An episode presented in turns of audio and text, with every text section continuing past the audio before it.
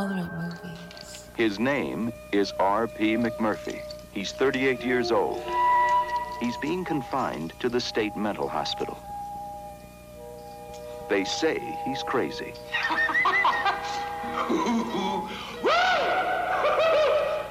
Jack Nicholson is R.P. McMurphy in One Flew Over the Cuckoo's Nest.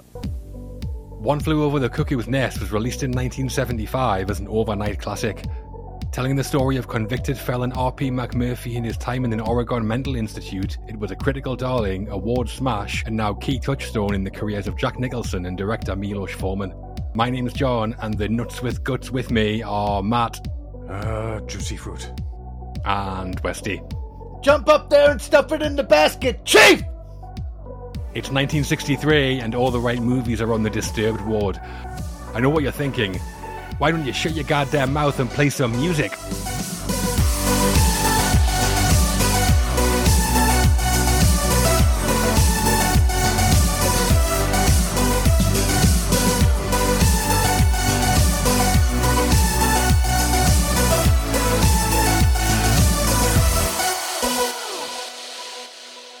Hello and welcome to All the Right Movies, the Thieves Brigade, the Mental Defective League, and a podcast on classic and hit films. Yep, that's everything. Yep, that we are. Today's episode, we've got a real classic to get into, don't we? Yep. Oh yeah. We have the definition of classic, Yeah. I think. We're with Milos Forman for the first time and Jack Nicholson not for the first time as we talk 1975's legendary One Flew Over the Cuckoo's Nest. Yep. Oh yes. Sounds great. Before we get the straight jackets out, though, we're talking about Patreon once again. If you like what we do on this our classic podcast and you're listening to it, so surely you do, Mm. if you'd like us to carry on doing it, you can help support that by becoming an All the Right Movies patron. Patrons get access to our bonus podcast episode called Double Feature and access to our whole archive of bonus episodes and classic episodes like this one. The archive's huge now, and we have a load of other classics in there. I said it's not our first time with Jack Nicholson, and The Shining is there, Mm-hmm. Yep. as is The Departed, Yes, and many, many, many more episodes. Mhm. Many more. They're like your very own electroconvulsive therapy. Very much so, yeah. Have you paying out in silver dollars, hopefully. So to find out more and sign up, please visit patreon.com forward slash all the right movies. yes, please do, guys. Just have a look, see what you think. Yeah. For now though, back to Oregon. Mm. One flew over the cuckoo's nest, so why do you suggest this one, Westy? Well, I mean, it has to be spoken about, doesn't it? I mean, a very, very powerful film, very thought provoking film, a very necessary film, and unfortunately, still a very relevant film even today. I think it sings true even now. So I think it's a, a good time to bring this one up and talk about it and try not to be too serious about it. I mean, it's a very funny film, It's hilarious. of course, for all of that it's trying to address and all that it's trying to say. I mean, I came to this one fairly late. I mean, I was mid twenties, and it was all the you know five easy pieces, hmm. Easy Rider, Cuckoo's Nest, got to get the Jack Nicholson kind of that trilogy in there. Yeah. And I was impressed with all three of them, but this one especially stayed with us for a very, very long time. It's not one I can watch or rewatch regularly, but every time I do, it moves us to you know think differently about things, and it really is one of them incredibly powerful films. So what I will say, if you haven't seen the film, stop what you're doing, Yeah. take the dog home, take your headphones off, whatever you're doing, just go and watch this film, and then come back to us. It is so worth it. It is so powerful. It is so brilliant, and I'm very excited to talk about it. Yeah, when I first started getting into film was when I was like a teenager. I think this was one of the first classic films I watched. Right, mm. And I remember being quite impressed with myself that I liked it at the time. sat through it all. yeah. I think it might have been the first Jack Nicholson film I ever saw. Wow, before Batman. Yeah, where he wasn't like a psychopath clown, oh, obviously. Right, I was going to say right. Yeah.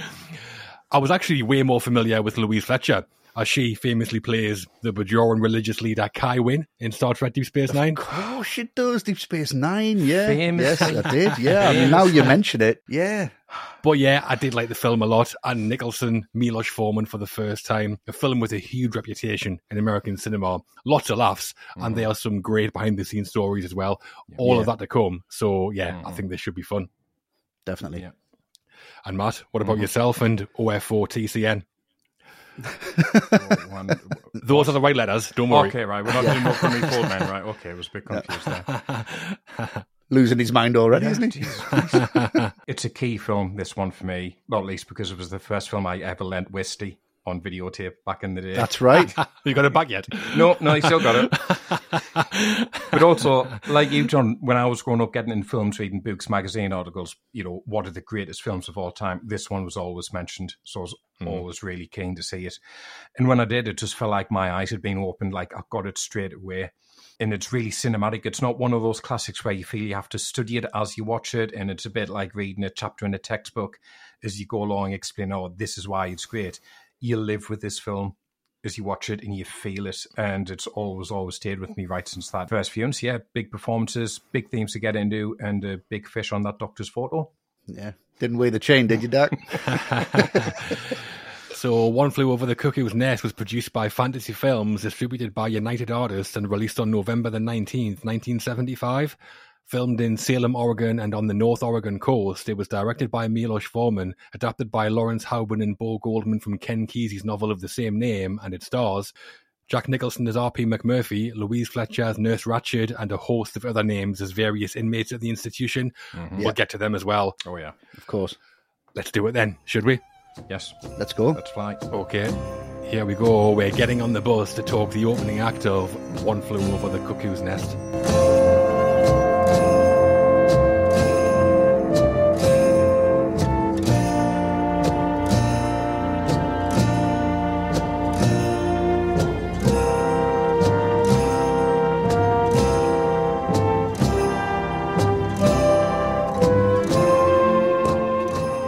Starts where it stays for most of its runtime, inside the state mental hospital.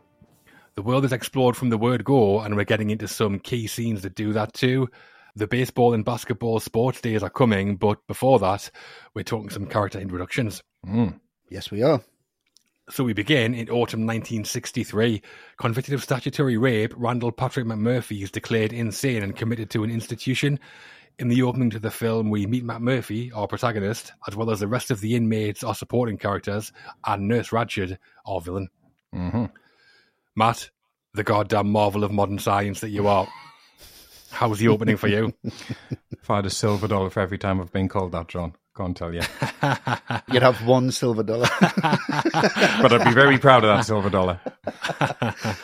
I think it starts wonderfully, and I'm going to start with McMurphy going to see Dr. Spivey in the little chat they have in his office because Nice. I think it's a wonderful setup for the character and with what's going to come. McMurphy straight away laying on the charm here, isn't he? You know, what a hmm. pleasure it is to meet you. It's like he's in there for a job interview, you know, yeah. doing anything but talk about why he's actually there. You know, Yeah. more interested in the photo of the fish than anything else.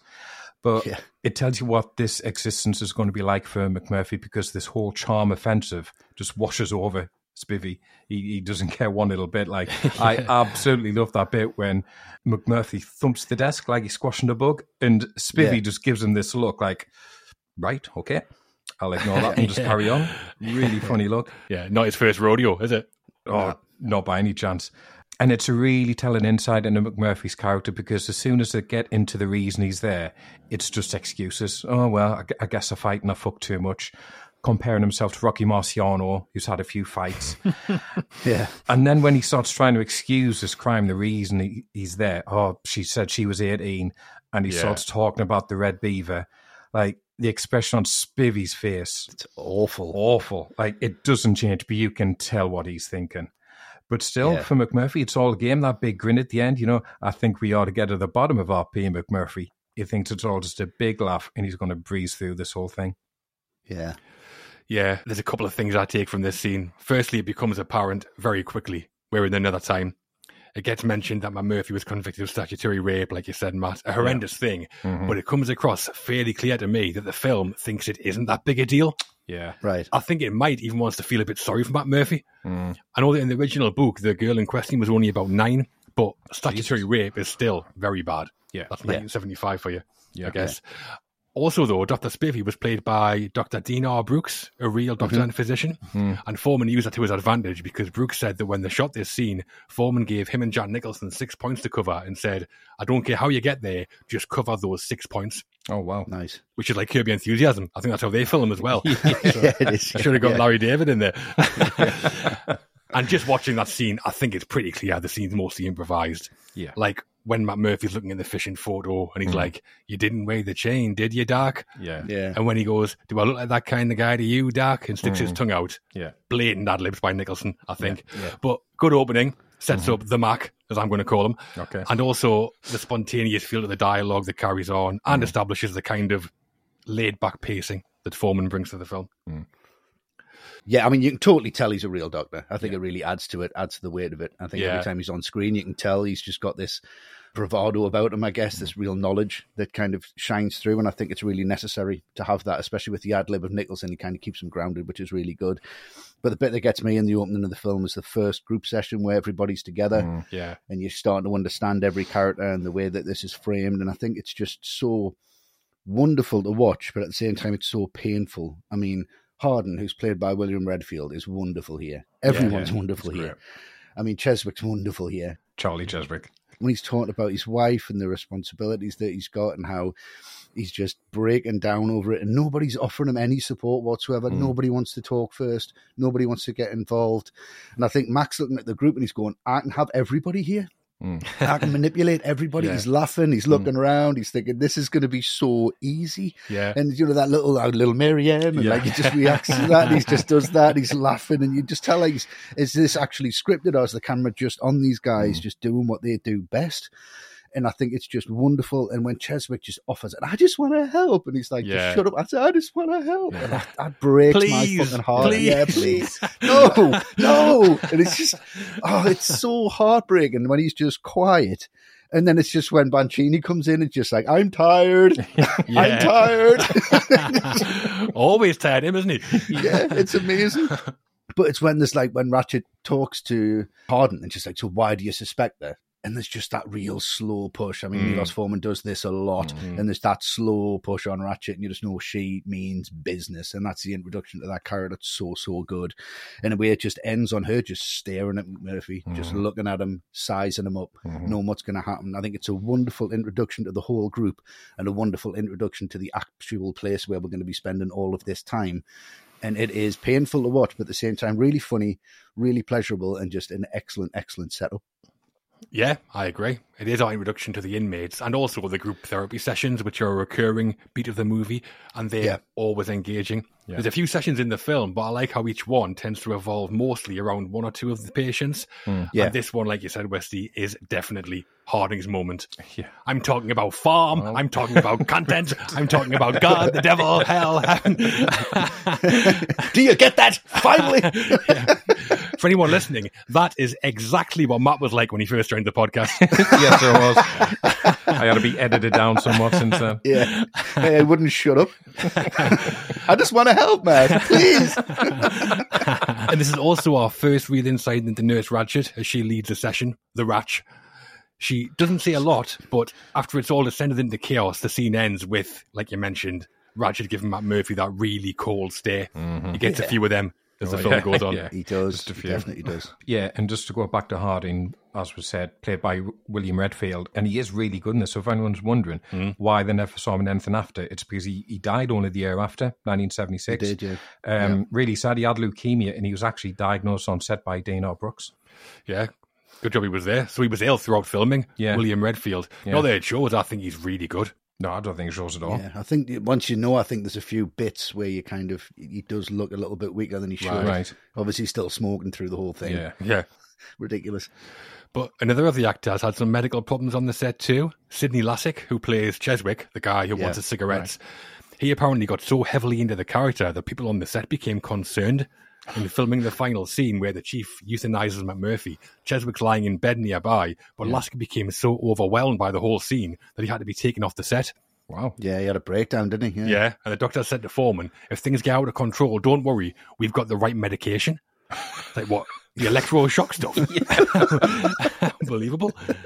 you can see it from the even from that the, you know the scene that I'm talking about when she just mentioned Mr. Cheswick and he's like me Yeah. Yeah. Mm, it's, Yeah. no it's so it's a really powerful performance It's huge, guy. it yeah. sticks It's in my good. head that Yeah. all the way through Yeah. we talked about Nicholson improvising the scene in Spivey's office there earlier on, and he did some ad libbing before that. The moment when we're seeing McMurphy being brought into the hospital by the guards, the script said that McMurphy had to kiss the prison guard. Nicholson did that, but then Forman told him on the next take to kiss the other guard, so he was surprised, and you can definitely see that. Ah, in yeah, it's hilarious. can, yeah. Yeah, another moment that definitely seems improvised to me is when McMurphy's refusing to take his pills from Nurse Pillbo, mm-hmm. and Yeah. Harding's standing there right next to him, grinning in his face, and Yeah. when Murphy Yeah. like reacts to it. Yeah. And calls him hard on, worst Yeah. nickname ever. but that's surely improvised between those two at the time, I think. Yeah, Yeah. brilliant how she's called Pillbo and hands out all the pills. Yeah. yeah. Pilbo Baggins. she is quite small, so she is tiny. so that's the opening and our main characters, and it seems the lunatics might be running the asylum. Hmm. Yep. From there, we spend more time with the inmate as we get into the day to day of life in the institute. Lots of mm-hmm. sports, isn't there? Yeah. Big fan of sports, me. Only in films like this, though, not real sports. in these scenes, we see the friction between McMurphy and Ratched escalate a fake baseball game and a very real basketball game. Yep. Hmm. Take us out to the ball games, Westy. Oh, this scene where Mac is trying to get that baseball game on and Nurse Ratched is not letting him do it. It's 10 to 9. It's 9 to 9. The session's over. Fuck. And he's just going around and he's just trying to get everybody convinced. And when he's like, oh, say, can you see? You know, the ball game. Come on, they're dancing around with people. Come on, Chief. Put, the Chief put his hand up. The Chief put his hand up. And you're like, yes, great. And he just sits down with such a temper when he sits in that seat. Like, "Ugh, Yeah. Yeah. Ugh, Proper like a proper kid with a little paddy. It's absolutely amazing, and just the way it's so heartwarming. This scene, I absolutely love it. I can watch it over and over again. What a performance from Nicholson this is! If this mm-hmm. was just like the central performance of the whole film. I think he still would have got the Oscar for it. It's absolutely mm-hmm. incredible. Just the way that he does it, the way he sets it up. And he's like, Koufax kicks, he delivers. Yeah. And they take them to a martini, and everyone else just comes around the corner and they're looking at the TV and they're like, What the fuck? What the fuck's he doing? Is he fucking crazy? And they're just like getting into it. And he's like, It's out like a fucking firecracker. And it's going, It's gone. And everyone's like, Yeah, has it? What you talking about? Jimmy's the only one who can see this, but it's when he's like, Get me a fucking wiener before I die. I love that bit. I love that bit. Incredible line. It's the, the most beautiful act of like peaceful rebellion I've seen in film. It's mm. so wonderful. It's got to be up there in like top three scenes of that nature where it's just we're going to do what we want and we're going to absolutely steal it. It's just wonderful how Ratched doesn't have control. McMurphy has control, and he has control just by imagining this place and taking them somewhere else just through pure imagination. I think it's absolutely magic. Yeah, the whole sequence is 10 minutes of Jack Nicholson being unbelievably charismatic. Ridiculous. Yeah, yeah. yeah. I don't even know the rules of baseball, but I understand that game. That's exciting. Yeah. yeah. What stands out to me is just the vindictiveness of Ratched. In that first Mm. vote, she says to McMurphy, get a majority and we can watch the game, knowing fine well that even Yeah. if everyone in the group votes yes, it's still not enough, Yeah, which is exactly. outrageous. Yeah. Yeah. And then when Murphy mimes the match, that to me is Nicholson at his best. Huge personality, charisma, the things he does as well as anyone. But also, Mm-hmm. looking at it through today's lens, tiny little telly. Not seeing anything on that. Yeah, it's a minuscule, isn't it? Yeah. It's like five inches. Yeah. Still sees reflection in it, though. That's important. yeah. But yeah, one of the most memorable moments in the film for me. And Oh, easily. all about Nicholson as well. So the radio broadcast we hear of the baseball game was a real match. It was game two of the 1963 World Series, the LA Dodgers versus the New York Yankees. That's Classic. basically the only reference the film gives to what year it's set in, which is uh, brilliant. Very nice. I thought you were going to say that's the only baseball reference you'll ever hear from me. Definitely is.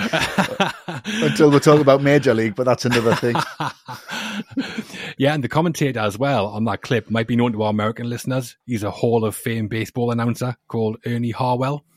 Okay. Okay. Our equivalent, I guess, would be like John Motson or someone. Big sheepskin coat. well, I'm going to go from uh, the baseball to the basketball game because Nice. When Mac tries to get the patients to play basketball, it's so good. It's so important to the film because, for one thing, it's funny. And I do think the film lulls you into a false sense of insecurity at this point. Like it's going to be this kind of gentle, heartwarming tale of this guy inspiring these patients. Yeah. And there's a lot of really good physical comedy here. You know, McMurphy on top of Bancini, waggling his arse about to get in a move. That's brilliant. That's really funny. And it's interesting because at first glance you think, oh, we, he's helping them. They're getting some exercise. They're getting the first lesson in how to think for themselves, what they're going to do with the ball, but also lessons about teamwork. It's surely better than just sitting in the same semicircle in therapy day after day after day. But the interesting thing for me is Mac is still doing it for selfish reasons. You know, mm-hmm. he's bored, he wants something to do. And if he's going to have to move these guys around to do it, then that's what he's going to do. And it's also the root of his relationship with the chief. You know, he doesn't give up on him just because he gets no response. He Yeah. persists even when Washington tells him, look, you're not getting through to him. Yeah. And I think in retrospect, you can probably see Chief here trying to work on McMurphy for himself as well. You know, is this guy a loon? Is he for real? Is he actually smart? And I love how he keeps cutting back to Ratched, just observing in that building, Yeah, like it's from the across window. opposite side, from the window. That push in again on Ratched. that push in yeah. again, Really yeah. Kubrick. Really Kubrick watching what's going on. Yeah. you know, is this guy going to be a problem? What am I up against here? Probably thinking a lot of the same things. Chief is actually, you know, what what is up with this guy? Is he real or fake? Yeah, I really like this thing. Yeah.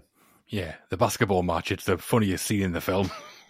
One of the funniest scenes in any film for me. Yeah. It's McMurphy's exasperation at playing with the inmates. Nicholson is so funny when he passes to Martini and Martini just throws the ball straight out of play. McMurphy's like, he threw the ball into the goddamn fence. There's nobody there. We're playing ball."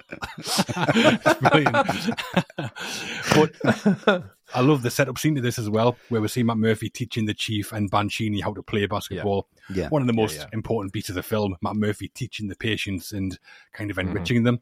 And again, it's funny. Again, Nicholson is so charismatic, where he's like, Yeah. I got the moves. Hit me, chief. Hit Yeah. me, baby. Yeah. Brilliant. but then the humour's undermined straight away when we get that cut to that shot of Ratched at the window, Yeah, surveying yeah. what's going on. If ever there was a shot in a movie that makes you go, that's the villain then, it's that one. Yeah, yeah, that surveillance kind of look. The actual match, though, how happy is Chief when he's just running up and down Oh, the court? he's delighted. Oh my god! It just, I just want to sob when I'm watching it. He's just so fucking happy, man. I love it. Yeah, and then in this scene you have Joseph Elic, and he's the actor who plays Bancini. And Yeah. he said Nicholson actually improvised the whole thing about climbing onto his shoulders.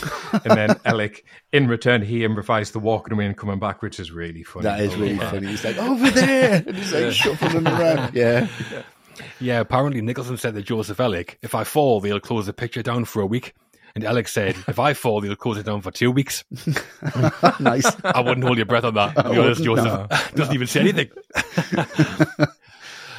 and that is the beginning of One Flew Over the Cuckoo's Nest. An intense setting, intense characters, and the setup of the relationship between the Mac and the Ratch. Pretty intense. Pretty Yeah, we'll intense, keep but yeah. let's get more intense. Why not? Yeah. The director. The director of One Flew Over the Cuckoo's Nest was Czech-born filmmaker Milos Forman. He mm-hmm. directed five films before Cuckoo's Nest, Czech Productions, Black Peter, Audition, Loves of a Blonde, and The Fireman's Ball, and the 1971 American comedy Taking Off. Yeah. Mm. Not exactly a household name at the time then, Matt.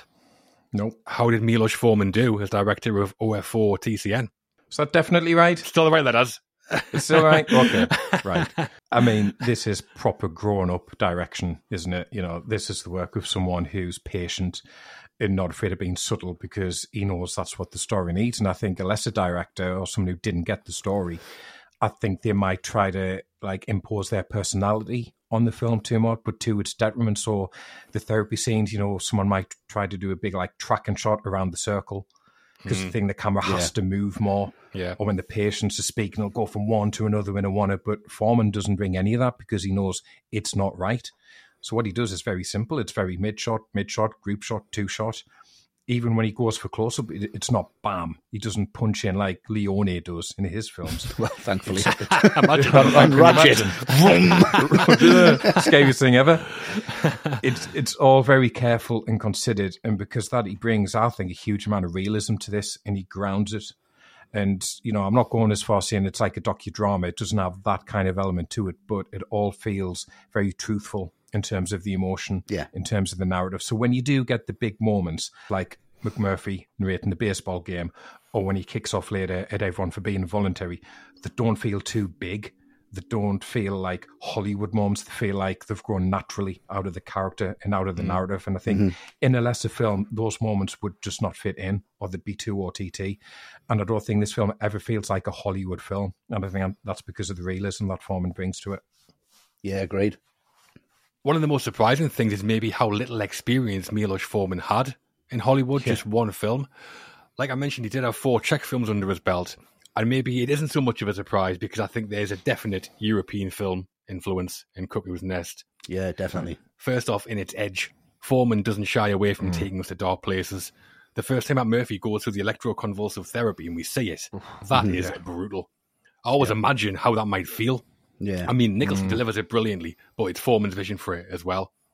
Yeah. Also, there's a very laid back, naturalistic pacing that reminds me of European films. Like during the party at the end, where Billy hooks up mm. with Candy, they both go off into the room, and then the camera just kind of sits on McMurphy doing nothing for about Yeah. 30 Yeah. seconds.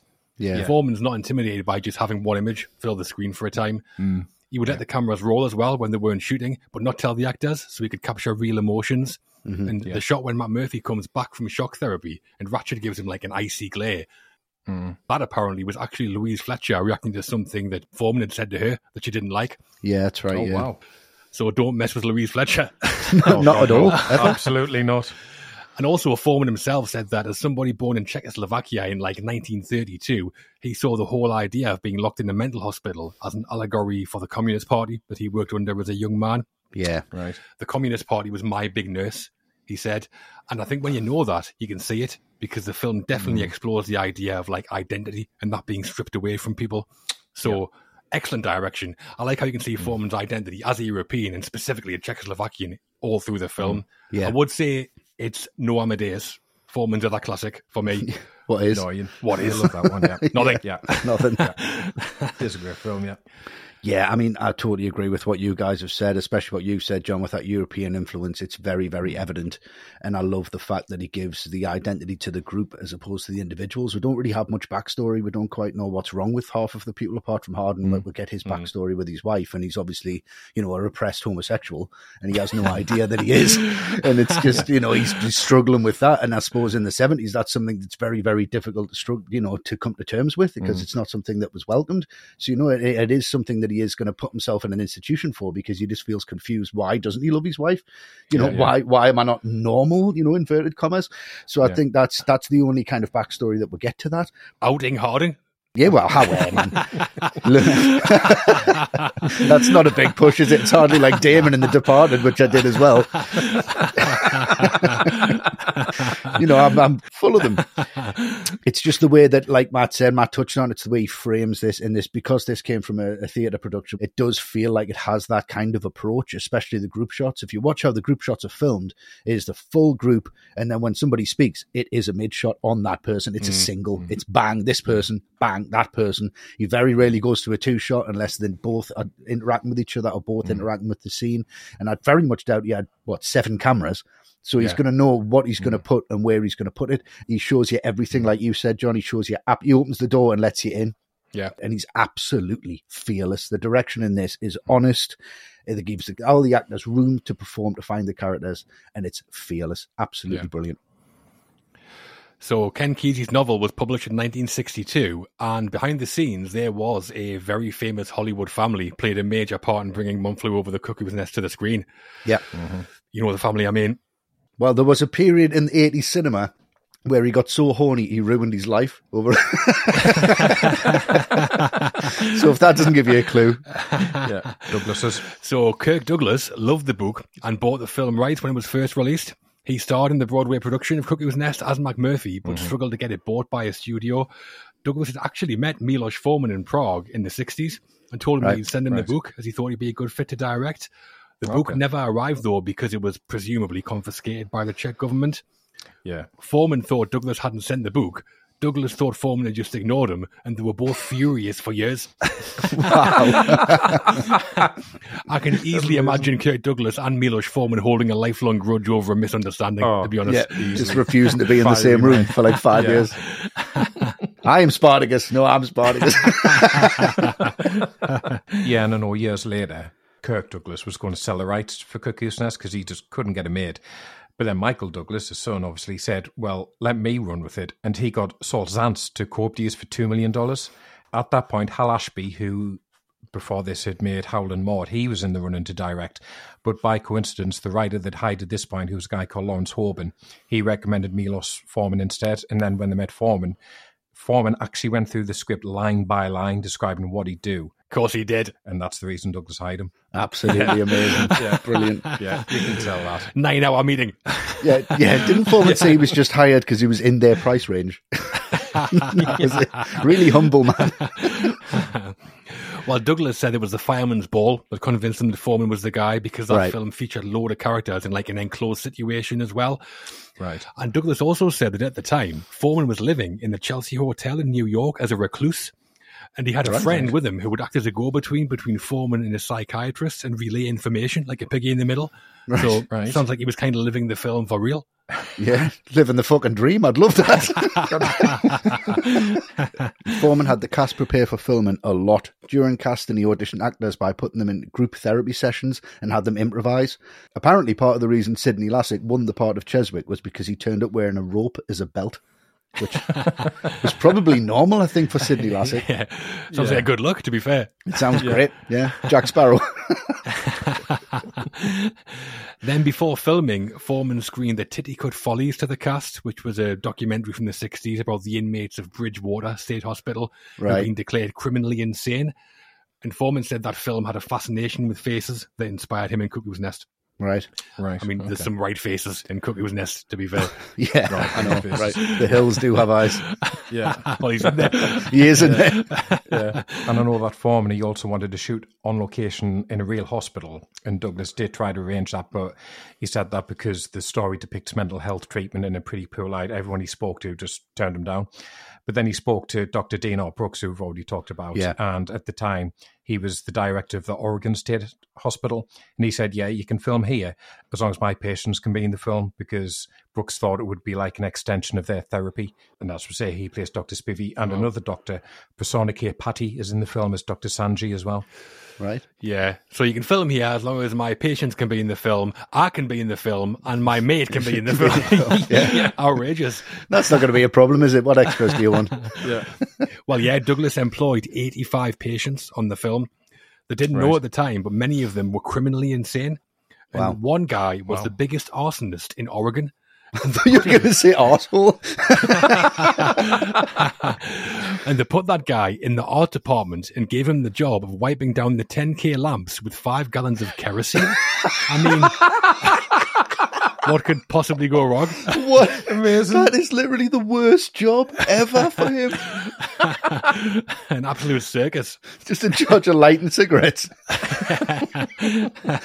so Forman Dean Brooks identified one real patient for each of the cast members to shadow in the hospital, just to get a feel for what their life was like. Yeah, and he had right. Jack Nicholson and Louise Fletcher watch real electroshock therapy sessions. Some of the cast members slept on the ward, and Forman apparently lived there for a month before filming. So they all slept. You know where they where they drag Billy up, and there's that big corridor where Nurse Ratched Yeah. walks in, Yeah, and all the cells on either side. Like all the actors Right. slept in them cells. Wow. Wow. Forman would have fit in like a glove. Say. Eh? Disappeared into the background. Just still thinking it's the Chelsea Hotel. There was also an abandoned underground railway under Oregon State Hospital, and in those old tunnels, they kept the ashes of former hospital patients that had gone unclaimed after they died, which is sad. That's grim, yeah. But the cast went through those patients' belongings and took some things for the film. So, every cloud. Wasn't a total waste. Yeah. So, the record book that Ratched carries around with her all the time, Louise Fletcher took that from the Underground Railway.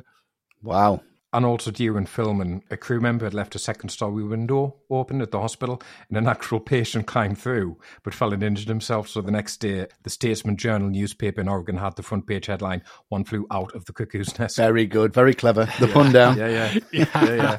Yeah, Got to be across your puns if you're working in there, Of course. he nearly died, but at least he got a good pun out of it. and the production designer was called Paul Sylbert, and he described filming as bedlam like a 19th century madhouse. At one point, apparently, some of the real patients were pulled out of their wheelchairs and dragged across the floor. And Dean Brooks ran in shouting, This has all got to stop. This has got to stop. But get me in there, though. Yeah, yeah, yeah. Don't cut my sins Just the right side. Milos, are you, are you are you rolling on that? Yeah. For his work on One Flew Over the Cuckoo's Nest, Milos Forman won Best Director at the Oscars, and the film mm-hmm. itself won Best Picture. Yeah. Yeah. To say there was some competition that year is an understatement. Mm. The Best Picture nominees alongside Cuckoo's Nest were Barry Lyndon, Dog Day Afternoon, Nashville, and Jaws. Wow. Yeah. Oof. Three out of four in bad. And Best Director nominees that year were Forman, Federico Fellini, Sidney Lumet, Robert Altman, and Stanley Kubrick. Wow. Yeah. When Spielberg's not getting nominated for Jaws, you know there's been some Yeah. serious directing done that year. That's from the big boys. They There. weren't ready for it yet, I don't think. It was Forman who came out on top, though, and great work from him on One Flew Over the Cuckoo's Nest. Oh, astonishing. Unparalleled, never been matched, I don't think. The cast. Milos Forman was largely unknown as a filmmaker in 1975, and that can be said about all but one of the cast too. Yeah. A big ensemble cast, and we're going to talk about several, including the inmates and Nurse Ratched, but we're starting with that big name. We are. Mm-hmm. So Jack Nicholson plays Randall Patrick R.P. McMurphy. Sent to the mental institution after pleading insanity when convicted of statutory rape, McMurphy locks horns with Nurse Ratched, resulting in his lobotomization and mercy killing at the hands of the chief, but not before becoming a saviour and father figure to the hospital inmates. Let's hear it for Bull Goose Randall, Westy. Let's hear it. Why not? How's McMurphy and Jack Nicholson? How's Jack Nicholson and One Flew Over the Cuckoo's Nest? I mean, that's not even a question, is it? It's just, it's more like how good is Jack Nicholson and One Flew Over the Cuckoo's Nest? That's it. And the range of him and what he brings to this is just absolutely ridiculous. It's so, so powerful. It's, he's just so engrossed in it, and you're so engrossed in it. I mean, we said at the top what he's in for statutory rape. You're mm-hmm. supposed to hate this guy immediately, but you mm-hmm. don't. And he keeps going and he takes them out and he, you know, takes them fishing and you're supposed to hate, but you don't. He abuses women. Mm. He's got prostitutes. You're supposed to hate him and you don't. Who else could pull this off with that much charisma and that much range apart from Jack Nicholson in 1975? Maybe nobody. Yeah. Nobody that I can think of could perform this well. And he's got this real depth to him, a real emotional center, this real believable core. Mm. The range that he's got, and he hits everything. It's like an opera singer just hitting the high notes and then hitting bass at the same time. You just know for a fact he's just so watchable, so engaging. It's just, you know, it's up there with kind of Brando esque kind of performance for me. It's Yeah. absolute masterclass. I cannot say any more about it than it's just absolutely flawless. Yeah, I mean, I agree. He's one of the biggest Hollywood names ever. And Yeah. he's not one of my favourite actors or anything, Jack Nicholson, but his brilliance is beyond question. Absolutely. Three time Oscar winner, and One Flew Over the Cuckoo's Nest is the best he's ever been for me. Yeah. The film has a great setting in the hospital. There's a brilliant supporting set of characters as well, but Yeah. I think it's a dynamic between McMurphy and Ratched that powers the film. Mm-hmm. I saw an interview with Nicholson where he said he always tries to find an angle with his characters, like a unique way to approach it. And his angle with McMurphy was that he thinks he's irresistible to women, and that's his big flaw. Yeah. And we see that all Yeah. through the film because McMurphy's charming. He charms the bird out of everyone's trees, the patients, the orderlies, the audience. But Ratched doesn't bat an eyelid. No. Nicholson said that Cuckoo's Nest is basically one long unsuccessful seduction between him and Ratched. I mean, we've all been Yeah. blown out, but this is ridiculous. yeah. yeah, I've never had to strangle someone at the end of it. no. and that role, the charismatic, lovable scamp who's got light and shade to him, it's like it was written for Jack Nicholson. Yeah, it is. Yeah. Maybe the definitive Nicholson performance, and for me, definitely his best. Yeah, I mean, just in general, seventies Jack Nicholson is where it's at for me. I think mm-hmm. what once you get past The Shining, which I really love, but then into the eighties, nineties, I, I just lose interest a bit in him. And you know, he's always entertaining, but he gets a bit hammy, he gets a bit lazy. It's always Jack turning up with his sunglasses on to do his Jack thing. Um, in the 2000s, he gets much more interesting in stuff like About Schmidt. But yeah, this is his peak, I think. Just an absolute charisma volcano, just lights Yeah. up the screen every second. The camera loves him. The characters, apart from Ratched, love him. And he brings everything that's great about him as an actor. His energy is like unlike anyone else. His magnetism, and that's so important because, as, as Wesley says, we should hate McMurphy. Yeah. Mm-hmm. he is abhorrent, and nothing he does in this film suggests he's a saint. Some of the things he does are really, really selfish, and you know we'll, we'll get into that. I think everything he does is selfish. Yeah, pretty much. I mean, sometimes he's right in what he says, and not denying he does some good for these people, but he isn't there for this horrible reason. And yeah, if it wasn't for how good Nicholson is, I don't know how much we would stick with him as a character. Well, Jack Nicholson wasn't the only name linked with McMurphy. Depending on what you read, all sorts of names were considered. Steve hmm. McQueen, James Caan, Jon Voight, Marlon Brando. I mean, Brando would have been outrageous. It would have been ridiculous. Huge. the patient would have been the regular guys next to Brando. Yeah, it would have been just rubbing his head, just talking about the end of the world. Yeah. Just in shadow all the time. And according to Burt Reynolds, Forman offered him the part of McMurphy over breakfast, but it never went anywhere. Right? Right. Huge tash in there for McMurphy. it would have been funny though, Reynolds. Oh, hilarious. Yeah. Yeah, and I know that when, as I said earlier, Hal Ashby was in talks to direct it, it was him that had first mentioned Nicholson for the role, which Michael Douglas once was mentioned. Apparently, he never forgot. And Forman had also liked the idea, but problem was Nicholson wasn't available for another six months, so they used that time to assemble the cast to complement him instead. Yeah, well, that worked out pretty well, I think, didn't Yeah. it? No, absolutely, yeah. Everyone's brilliant. Yeah. One person who wasn't impressed, though, was the creator, Ken Kesey. He said that Nicholson was totally wrong for the part and that he thought a better fit was Gene Hackman. Right? Can you see that? I can see where he's coming from, but I, I couldn't see it all. I mean, maybe for one scene, but to hold the whole film up all the way through, I don't think so. Yeah. Yeah. I mean, Hackman's brilliant and I love him, but I can't quite get there with McMurphy with him. Hackman would have ripped that sink up, no problem. Easy. During filming, Michael Douglas lived in a rented house next to Nicholson and said that Nicholson might have a reputation for not giving a shit and it all coming so easy to him, but that's not true. He said he would hear him rehearsing every single night, and Forman said he is the most prepared, considerate, generous actor. Perfect. I don't know this day if he's crazy or not. I've, I still have no idea. but it's like, well, that's the whole point, isn't it? Yeah. When Milos Forman's calling you crazy, you might be a bit crazy. Or just a very, very, very good actor. yeah. Yeah, thing is, Forman calls Nicholson perfect now, but famously, they didn't get on at all during filming. Wow. Forman initially thought the war should be chaos when McMurphy arrives, but Nicholson took the opposite approach, said, Well, no, it should be calm, otherwise, I'm going to have no effect on the other patients. Yeah, exactly. Yeah. Yeah. Also, on the first day of filming, Nicholson turned up sporting a huge bushy beard as he thought it suited the character. Like mine. Matt's turned up wearing a huge bushy beard the day as well. Big bushy beard. And Forman told him to shave it off immediately. So they got off on the wrong foot straight away. oh, dear. Yeah. that point there, though, about them arguing or discussing whether it should be mental or it should be calm when they go into the hmm. place. Surely that's in the script, right? Surely that's that's you would have decided so. before the start filming. Surely, Like, come on, Not in this case. what's it like in there? I don't know. They're all fucking crazy. All right, fair Making enough. everything up. There's 85 of them. Just hide them out the wheelchairs. And I also know that during filming, Forman wouldn't let the actors see the dailies, so nobody was sure how their performance was looking or coming across. Just for no reason. Can't say them. Just for no reason. so apparently, Michael Douglas said because of that, the cast in general started to lose the faith in Forman. And apparently, Nicholson was so furious about it, he'd only communicate to Forman through the DP, Haskell Wexler. Yeah. Yeah, and Michael Douglas said that, that was part of the reason that Haskell Wexler was fired because he was stirring the pot with the other actors. So Ah, right. we've got a bit more on that later on. Yeah. Okay. Jack Nicholson had been a losing Oscar nominee four times before, but that all hmm. changed with Cuckoo's Nest. And for his performance mm-hmm. as McMurphy, he won Best Actor. He did. A deserved win, do you think? Oh, absolutely. Oh, 100%. Easily one of the best wins ever, I'd say. So great work from Jack Nicholson, one of the most famous lead performances in Hollywood. Incredible. Definitely. Incredible. The immovable object to McMurphy's irresistible force is nurse Mildred Ratched, played by Louise mm-hmm. Fletcher. Yep. The dominant figure at the Institute, Ratched is a cold, ruthless tyrant who rules with an iron fist, ultimately having McMurphy lobotomized at the climax. Mm. Yeah. She's something of a ain't she, Matt?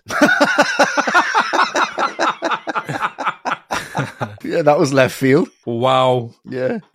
How is the Ratch and Louise Fletcher playing her? I think she actually has the hardest job in this film because she has to be the complete opposite of Nicholson. He can go big. He's got dialogue that he can just devour. He can rant, he can rave, he hmm. can inspire everyone.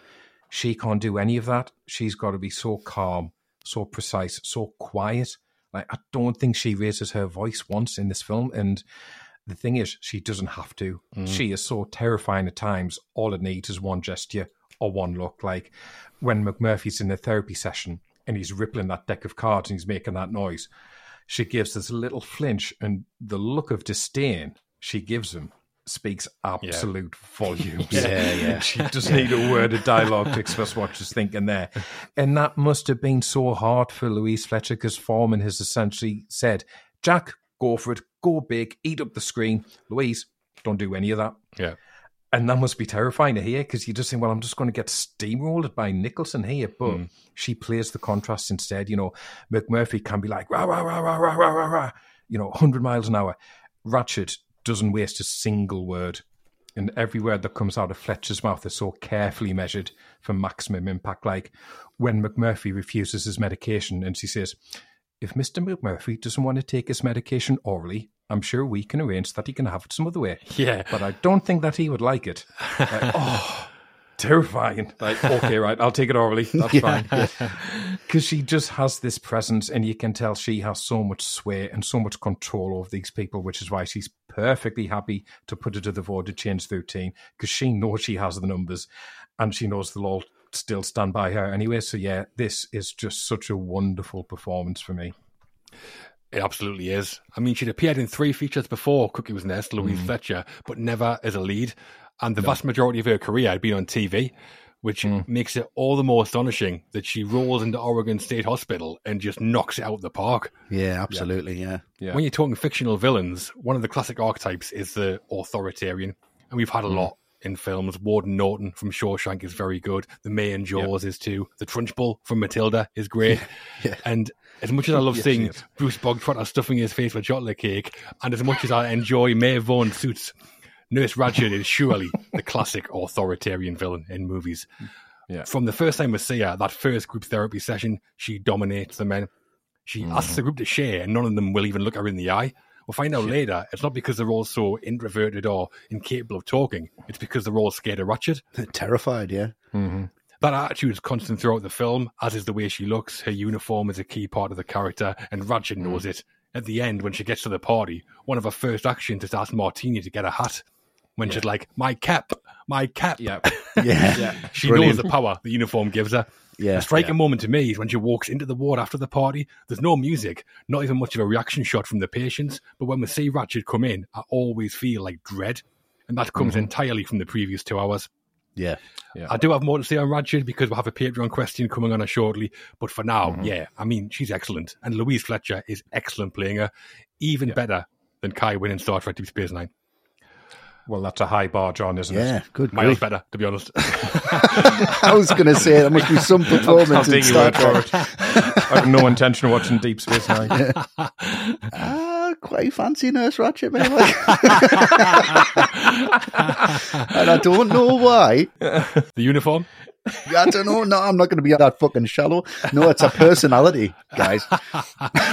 A winning personality. a winning personality. I don't know. What gets me with uh, Louise Fletcher and her, her performance here is how much she just personifies the system, and we'll get into that as well, and how much she is basically all of the rules that everyone. She is the rule book, but it's the mystery she brings. Where does she go when she leaves work? Has she got a hmm. husband? Has she got a life? I often think that, yeah. I would imagine she's just got like uniforms hung up. There's a white bed, and there's just one seat, like you know, like Yeah, psycho, just in the middle of the in the middle of this room that's completely white, and she's just eating cornflakes and waiting to go back to work. It's just it's what she brings mm. to that. There's no warmth, and it's the way Milos Forman knows that, and he does them push-ins at the same time where she does that look. That is a winning formula, and he uses it a couple of times, and every time he does, it's chilling, but you know, mm. pretty sexy. well, Michael Douglas said that five big stars turned the part of Ratched down before Louise Fletcher was asked because, he said, it wasn't fashionable to play a villain in the 70s. Mm, yeah, Yeah, I bet. He's never named the five stars, but according to other sources, they were Jane Fonda, Shirley MacLaine, Faye Dunaway, Ellen Burstyn, and Audrey Hepburn. wow. I mean, stars is right. Dunaway would have been great. Like, yeah, Yeah, I think of all the possible casts we've ever done, Faye Dunaway Dunaway's Nurse Ratched is the easiest Yes. to imagine ever. yeah, Yeah, she would have been definitely. brilliant. Yeah, straight out of Chinatown. And the thing is, Forman got to Fletcher because when he was casting the part of Candy, who's the prostitute later in the film, he was considering Shelley Duvall. And so, as research, he watched a film she did called uh, Thieves Like Us for research. And that did also saw Louise Fletcher, which is why he got her into audition. And he auditioned her again over six months, kept telling her she wasn't approaching her right, but kept calling her back anyway until he eventually did cast her. Just slowly breaking her down, breaking her whole Yeah. human personality down until she comes in just sick. Yeah. Probably waiting for Dunaway to change her mind, which never happened. yeah, I saw an interview with Louise Fletcher where she said she was delighted to get the gig, but had two big concerns. She'd never played a villain like Ratched before, and she knew she was acting alongside Jack Nicholson, who has a huge hmm. presence on screen. But I mean, that contrast between the two, we've talked about it. It works brilliantly. yeah, Oh, it's- it's- yeah, great Five chemistry. and ice, isn't it? And Fletcher purposely wore no makeup in the film, just Vaseline on her lips, and she chose Ratched's hairstyle herself. It's very 1940s to show how uptight and traditional she is, but it's also kind of devil horns as well at the same It is, time, yeah. which I think's Yeah, incredible. Yeah, it is. Yeah. And Fletcher said that Ratched believes that, that what she's doing is for the good of the patients, but it's just Mm. she's just misguided and kind of drunk on the power, which I can Yeah. see as well. Brilliant. yeah. Maybe it's the hair Westy that does it for you. Maybe, maybe the whole package. Well, I mean, Louise Fletcher herself certainly wasn't uptight. Near the end of production, she whipped off her dress in front of the rest of the cast and stood in front of them topless. She said, I was thinking, I'll show them I'm a real woman under here.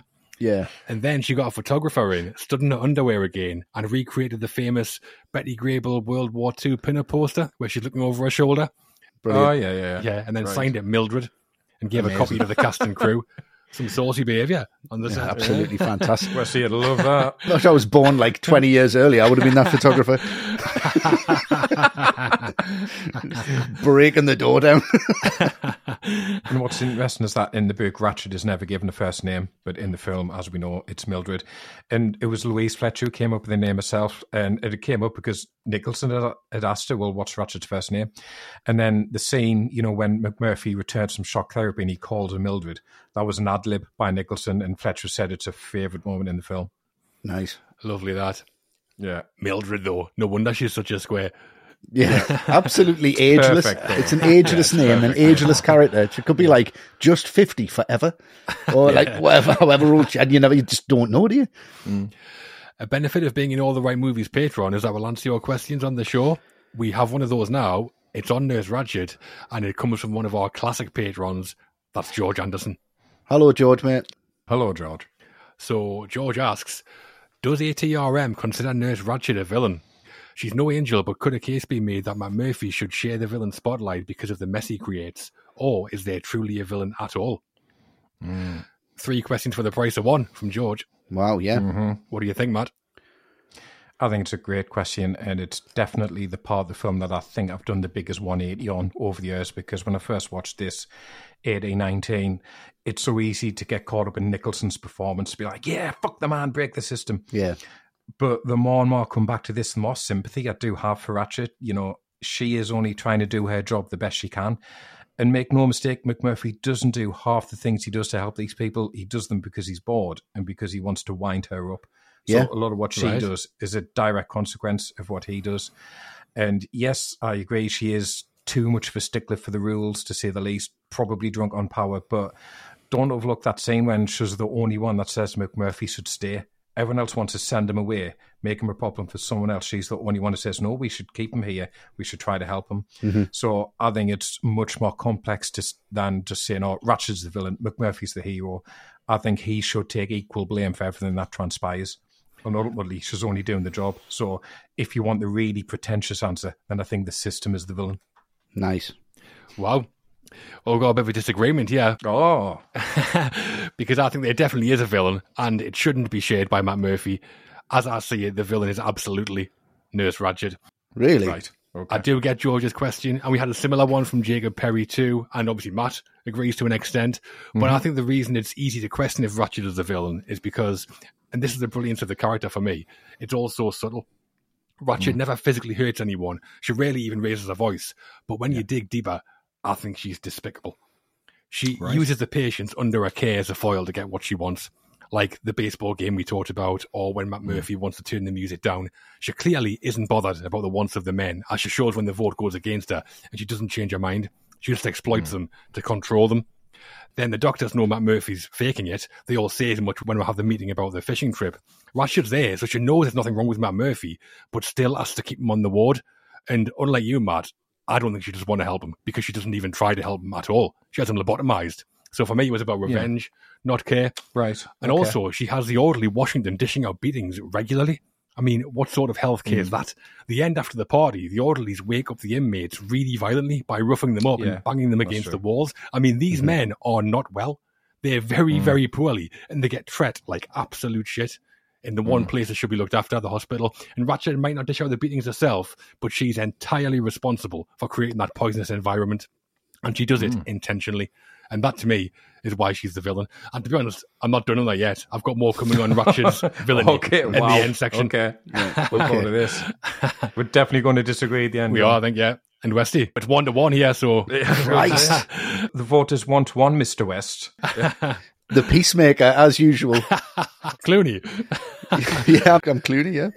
It's nine to one to one. Nine to nine, one to one. Here we go. Let's make it two one somewhere. Um when I heard it was a question from George, I thought it was just gonna be like, is she scarier than the shark in Jaws?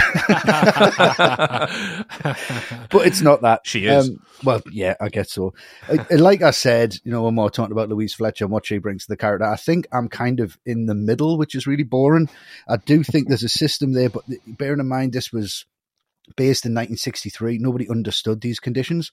Nobody really understood what was what was going on and it is it will be a time where if you're in charge of this ward and all of these people's well-being you don't know what to do. They could be doing anything at any point go off it at any point. They choose violence so you have to choose violence back. It's kind of the only way to do it before they can understand most of these conditions. And i don't really think she's trained enough for the role. I think she's taught to do things and told to do things and told to keep this in order in a place that doesn't have any order. And how else do you do that? Through narcissistic tendencies, which I guess anyone who's in that position would have them. Yes, she does do, go a little bit too far. Yes, she does push the patients a little bit too far. But at the same time, she doesn't know how far they can be pushed because the conditions weren't necessarily understood. And to answer the question, I do think that she is a villain, yes, but so is McMurphy. He's as much of a villain as she is in the real world. She's a villain in there, and he's a villain out there. So I think for what he's done, you're just bringing villains together in a world that is completely misunderstood, and I think that's the whole point of the film. So there you have it. Mm. That's straight down the middle from us, then, isn't it? I think. As much as I Pick can be. favourite, Yeah. whichever one you I, did, I didn't even change that. I didn't change anything. That was exactly what I had. Well, for her performance as Nurse Ratched, Louise Fletcher also won an Oscar, beating out the likes of Ann-Margret and Glenda Jackson to win Best Actress. Mm. Also, she's in less than 17% of the film, which is a record low for a Best Actress winner. Wow, Yeah. nice. And have you seen Louise Fletcher's acceptance speech at the Oscars? Yes, Yeah, her parents are both deaf, and she did sign language to say, "You, Yeah. you taught me to dream, and you are seeing my dream come true." Thank you. That's amazing. amazing. If only Nurse Ratched had just had that much empathy, it would have been Yeah, fucking yeah. sound, wouldn't it? Well, yeah, Louise Fletcher, lovely. As Nurse Ratched, though, awful, but one of the great Hollywood villains. Absolutely Oh, yeah. brilliant. Yeah. Not a villain, though. Not really.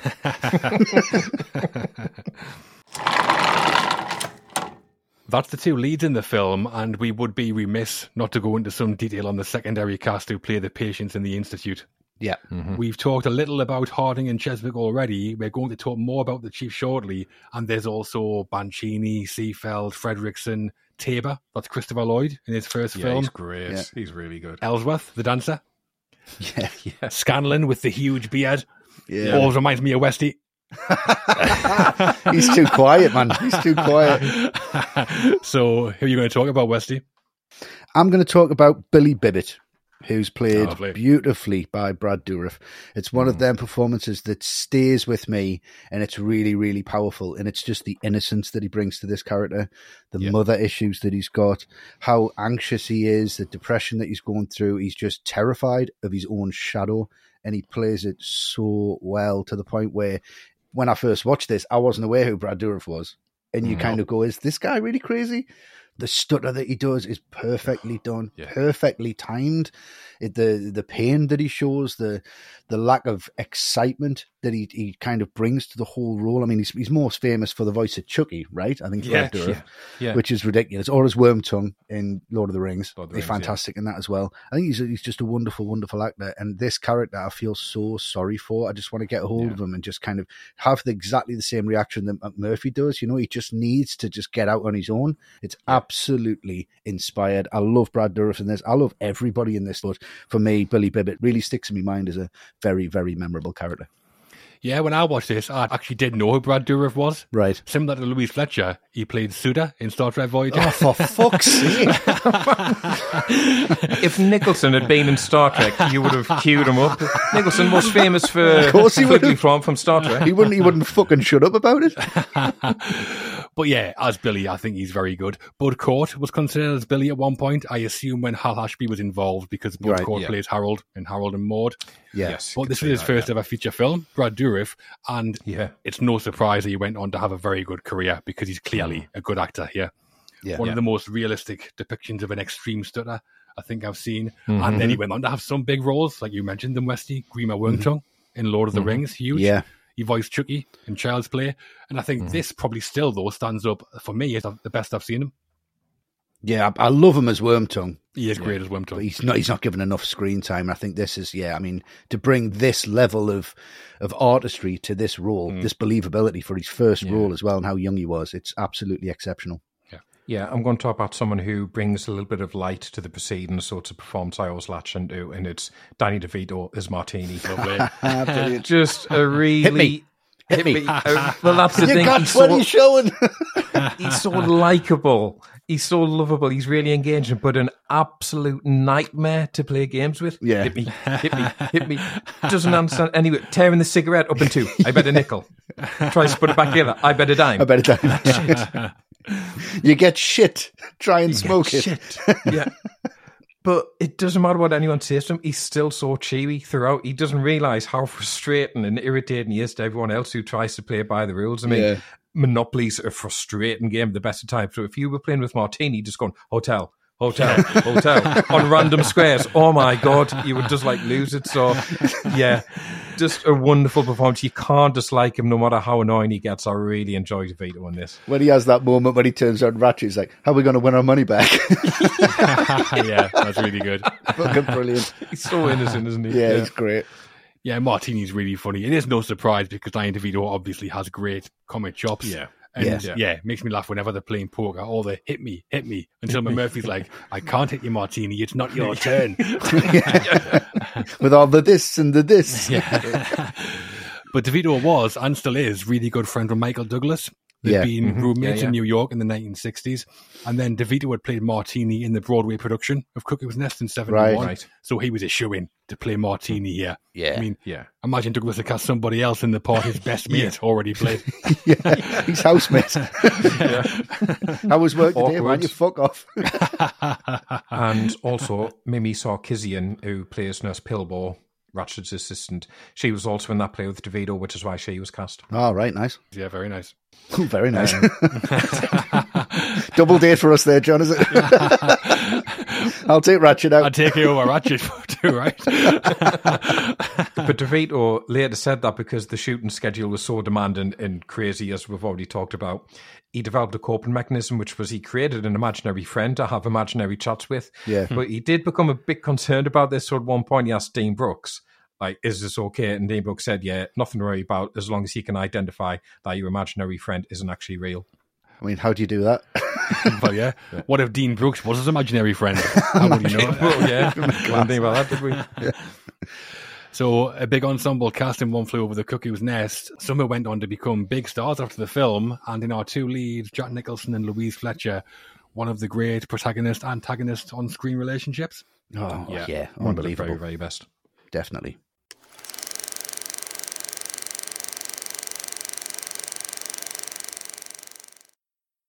This episode of All the Right Movies is sponsored by BetterHelp. Without a healthy mind, being truly happy and at peace is hard. The good news is, therapy works. But what is therapy exactly? It's whatever you want it to be. Maybe you're not feeling motivated right now and would like some tools to help, or maybe you're feeling insecure in relationships or at work, not dealing well with stress.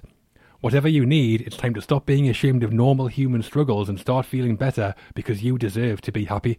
And now you don't have to worry about finding an in person therapist near you to help. BetterHelp is customized online therapy that offers video, phone, and even live chat sessions with your therapist, so you don't have to see anyone on camera if you don't want to. It's much more affordable than in person therapy, and you can start communicating with your therapist in under 48 hours. Join the millions of people who are seeing what online therapy is really about. It's always a good time to invest in yourself because you are your greatest asset. And special offer to all the right movies listeners, you can get 10% off your first month of professional therapy at betterhelp.com slash ATRM. That's betterhelp.com slash ATRM. Thanks again to BetterHelp for sponsoring this episode.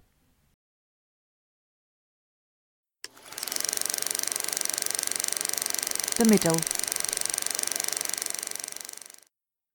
Into the middle of One Flew Over the Cuckoo's Nest, and as McMurphy's influence on the group grows, so does the inmates' bravery, and we have two big moments that highlight the Mac's impact. Hmm. The huge moment the chief speaks is one of them, but before that, everyone's gone fishing. I have. Yes, they have.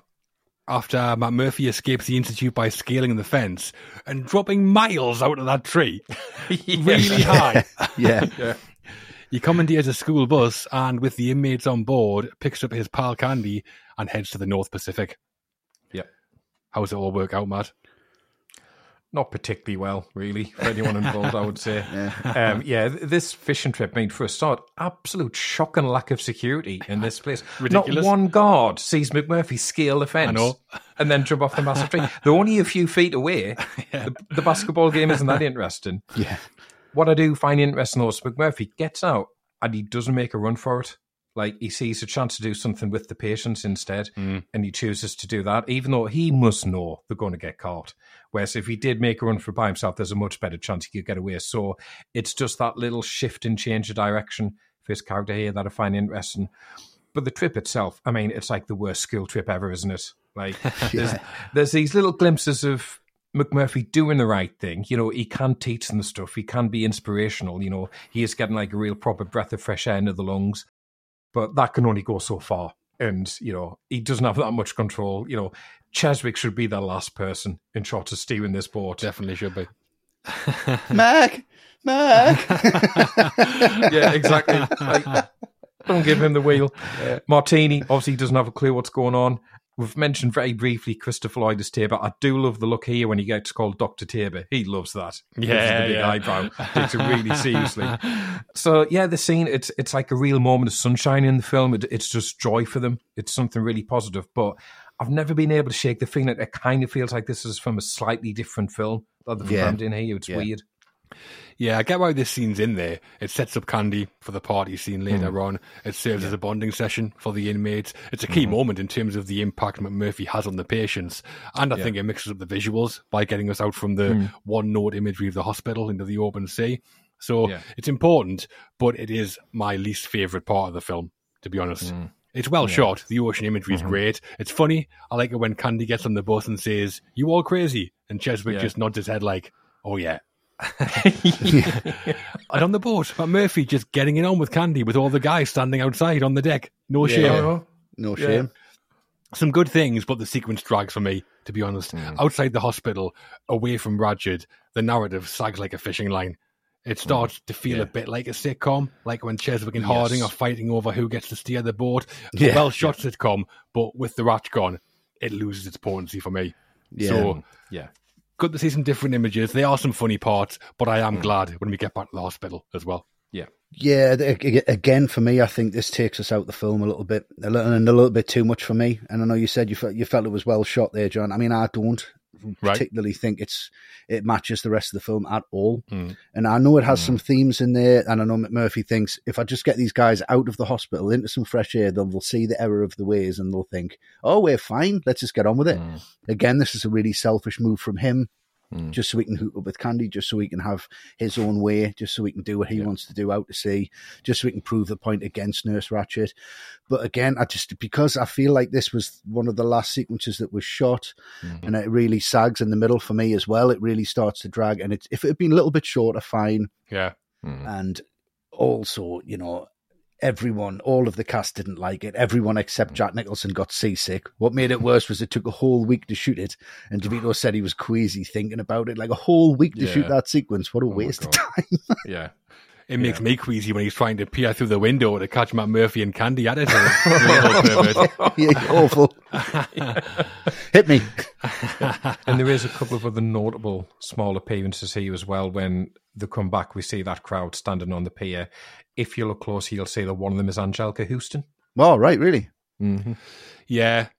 Well, Jack Nicholson and Anjelica Huston were partners for quite Oh, a few yeah, years, yeah, weren't they? yeah. Which I guess is why she's there. And also the harbour master, who we see trying to stop them get on the boat. He wasn't an actor. He, he, he was this random guy called Mel Lambert, who was a used car dealer, and Michael Douglas had just met him on a flight. Oh, well, they are. Anyone's allowed in this film, aren't they? exactly, yeah. Just Just come on in. random people. Yeah. Yeah, You want to be me a film? fine. But it's also funny when McMurphy's introducing the guys to the harbour master, and he's like, "This is hmm. Doctor Tabor, Doctor Fredrickson, Yeah. the famous Yeah. Doctor Scanlon, Mister Harding," and Harding's furious. You see, I love all that bit. It's just when they actually get out. If they hadn't got yeah. Out, I don't know. Forman wasn't actually keen on the fishing scene as well. So me and Forman in exactly the same camp. So that's fine. in more ways than one, I think. Of course, we're both nuts. Wanted, he wanted to change it. He wanted the whole film to be shot on the ward, so that Yeah. when Chief escapes at the end, it would be more dramatic. You know, Yeah. and I think that's that, that's exactly how it how it should have played out. Yeah, I wouldn't disagree. Mm-hmm. I mean, when you've created that great setting, the confines of the hospital, governed by Yeah. Ratched, to take us outside of it, I think is a risk. Yeah. And the film doesn't totally justify it. Nah, definitely not. There's no reason for it to happen. Nothing actually happened. If someone had an accident on that boat, if they'd lost somebody, Yeah. if Yeah. there was repercussions for it, there's nothing. They just go away and they come back. That was it. Yeah. So our first time away from the institute, and it's nice to be out, but also good to get back. Better to get back, yeah. Yeah. Get the kettle on. McMurphy's effect on the group by this point is undeniable, but there's one patient on whom the Mac's impact is particularly profound. It's the chief. It is. Big as a mountain and quiet as the frontier. In these scenes, we see their bond develop as the chief saves McMurphy from Washington before speaking for the first time in the film. Yeah. And then we can't shut him up. Blabbermouth. How are these scenes for you, Westy? The group therapy madness. Yeah, another great group group therapy session, the second one, but it's just the way that this is shot in contrast to the first one. We open with a wide shot of everyone together. There's very limited Yeah. on the hmm. singles. It's basically the group is framed as the group, so they're all part of it now. And then when we cut back to Ratched, she's on a single, so it's them against her. It's Ratched turning this whole group against McMurphy in such a genius way. And you find out that they're all voluntary in such a like a nasty way. Apart from Tabor, obviously the hmm. chief and McMurphy, they're all in there because they need to be in there. But everyone hmm. else has a choice, and it's just his complete disbelief. If everybody, Jesus Christ, tell me you're committed, and it's the when it just starts kind of ramping up and ramping up, and it's just that frustration, and it's just Cheswick. He just wants his cigarettes.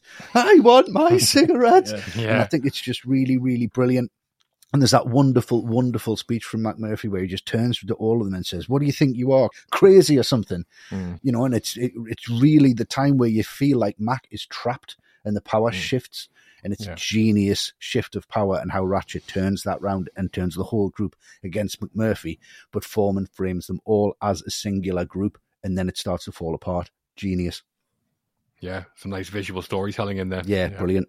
I love it as well. I think it's a really well timed and well placed scene as well. Because up until now, McMurphy, he's been funny, he's been charismatic, he's been inspirational.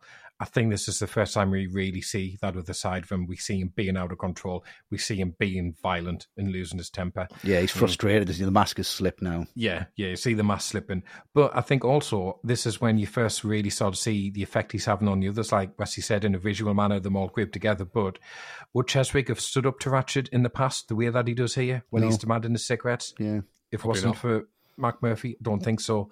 And it's a scene that just really taps into that theme, doesn't it? Individuality versus conformity. And Nicholson just on absolute fire here in this Yeah. scene. Great stuff. Yeah, this scene's probably the most memorable moment from my first watch of the film. Mm. I remember being nearly as shocked as McMurphy when I found out half the inmates were there by choice. Yeah, it's a fantastic twist. Like, Yeah. And what starts becoming apparent as well is that Mac has a lot more respect for his fellow inmates than Ratched in the hospital does. yeah, That line you mentioned, Westy, where he tells them they're no crazier than the average asshole out on the street. Yeah. Mm. That's one of the most powerful and thought provoking lines in the film for me. I mean, at what point does someone cross that line? Especially if they're Yeah. committing themselves. Should most of them even be there? Yeah. yeah.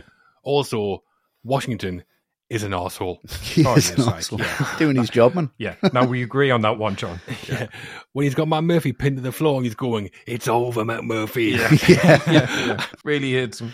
Meant to be looking after these people, not wrapping Yeah. your belt around your knuckles. Yeah. Yeah. Unbelievable. Yeah. and I think after what you see here, you need like a moment to lift you back up. So when the chief lets Mac know that he can talk and he can hear and you get his first words, it's just pure joy because it's so Yeah. unexpected. It's like a twist you don't see coming at all. There's I love how there's no foreshadowing at all. There's no evidence. There's no hint that he's that he is anything other than this big mute mountain of a guy. And it's a real pick me up moment. Like after everything's kicked off, they're all in trouble. It's the perfect time for the chief to drop to drop his facade here for McMurphy. And I just love how it's such an innocuous thing to break the silence over chewing gum. Yeah. "Uh, thank you. Like Nicholson's reaction, his face is Stamping. Yeah. yeah, Jesus incredible. Christ, Yeah, because he's thinking, did he just? If I give him another one, will he say something else and all this? Yeah, And yeah, yeah.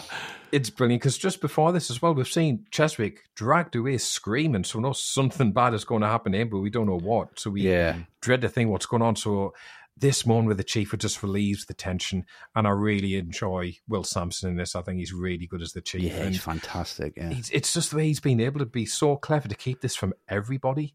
To just stand there and observe and be so patient mm-hmm. until he's found the one person worthy of breaking the silence for, which is Mac. And Mac, in return, he's found his equal. He's found the person he can count on to escape with. And then once you get this moment, which picks you back up, you're into the electroshock therapy scene.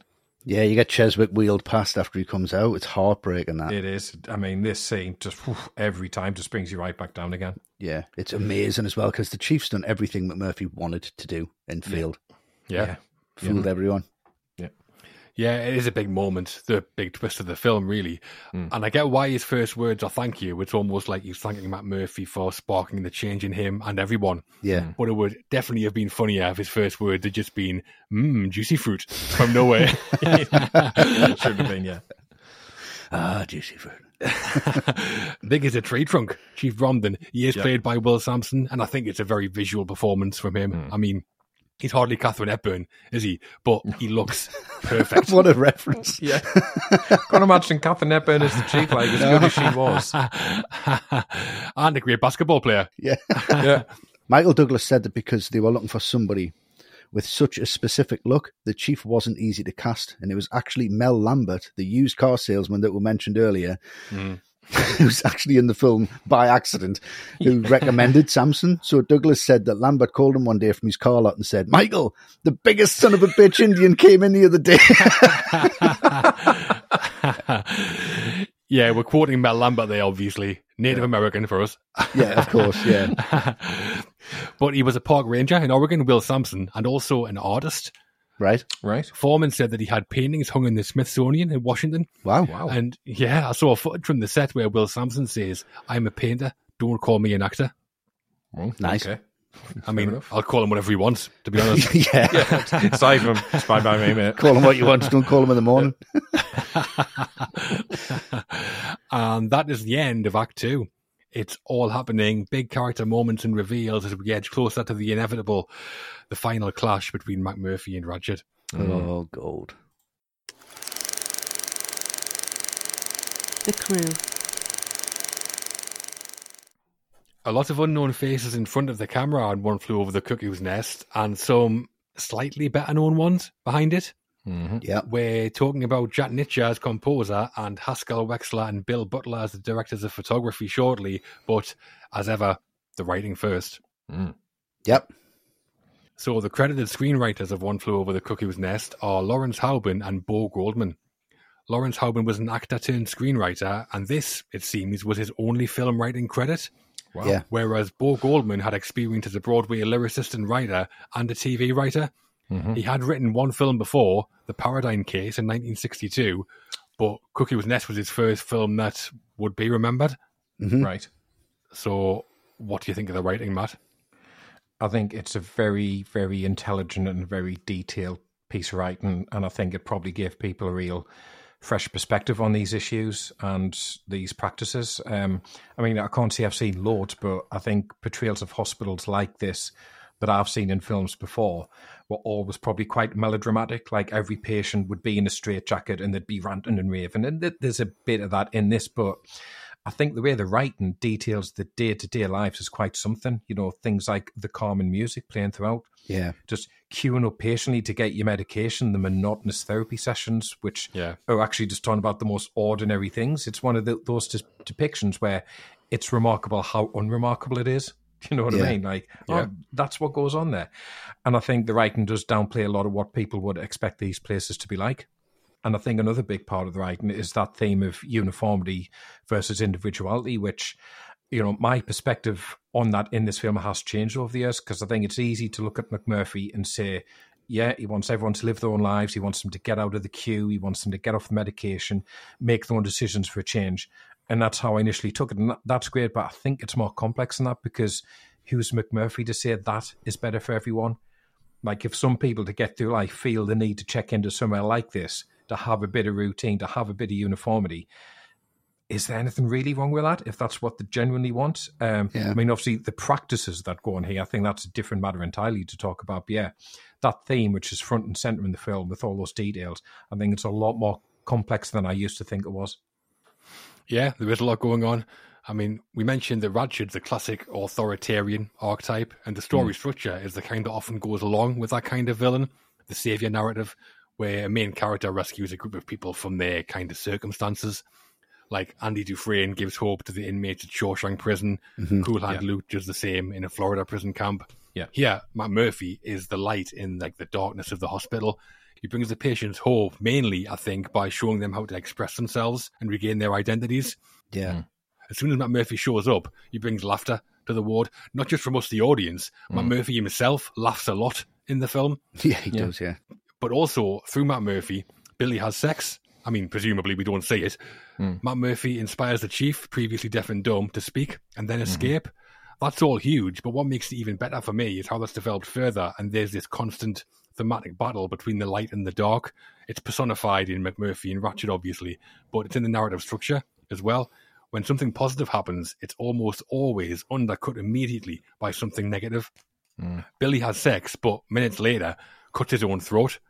I mean, I can definitely relate to having a one night stand that makes you want to kill yourself, but not actually going through with it. then the chief speaking is an exhilarating moment, but Hmm. seconds later, Cheswick's wheeled past, having undergone shock therapy, and he's just Yeah. like a gibbering wreck. Yeah. That kind of positivity being abruptly ended by something shocking happens all the way through the film. So excellent writing for me with layers to it, and that they managed to mine a lot of humour in there is really impressive. Mm. Martini cheating at every game is always a joy. Yeah, definitely. Wonderful stuff. Yeah, I think the themes that you guys have touched on are, you know, very, very important, and it does explore things that people were scared to approach, especially in you know mid seventies. And I think that's why it resonated so much with so many people. What I get from it is, are the crazy people really crazy, or are they mm, actually sane? Is Nurse Ratched more insane than they are, trying to stick to these rules and to have some kind of formality to life and to have some kind of routine to life? Is that insanity? if you don't do that, you are deemed as being you don't fit into society. Therefore, you must be insane.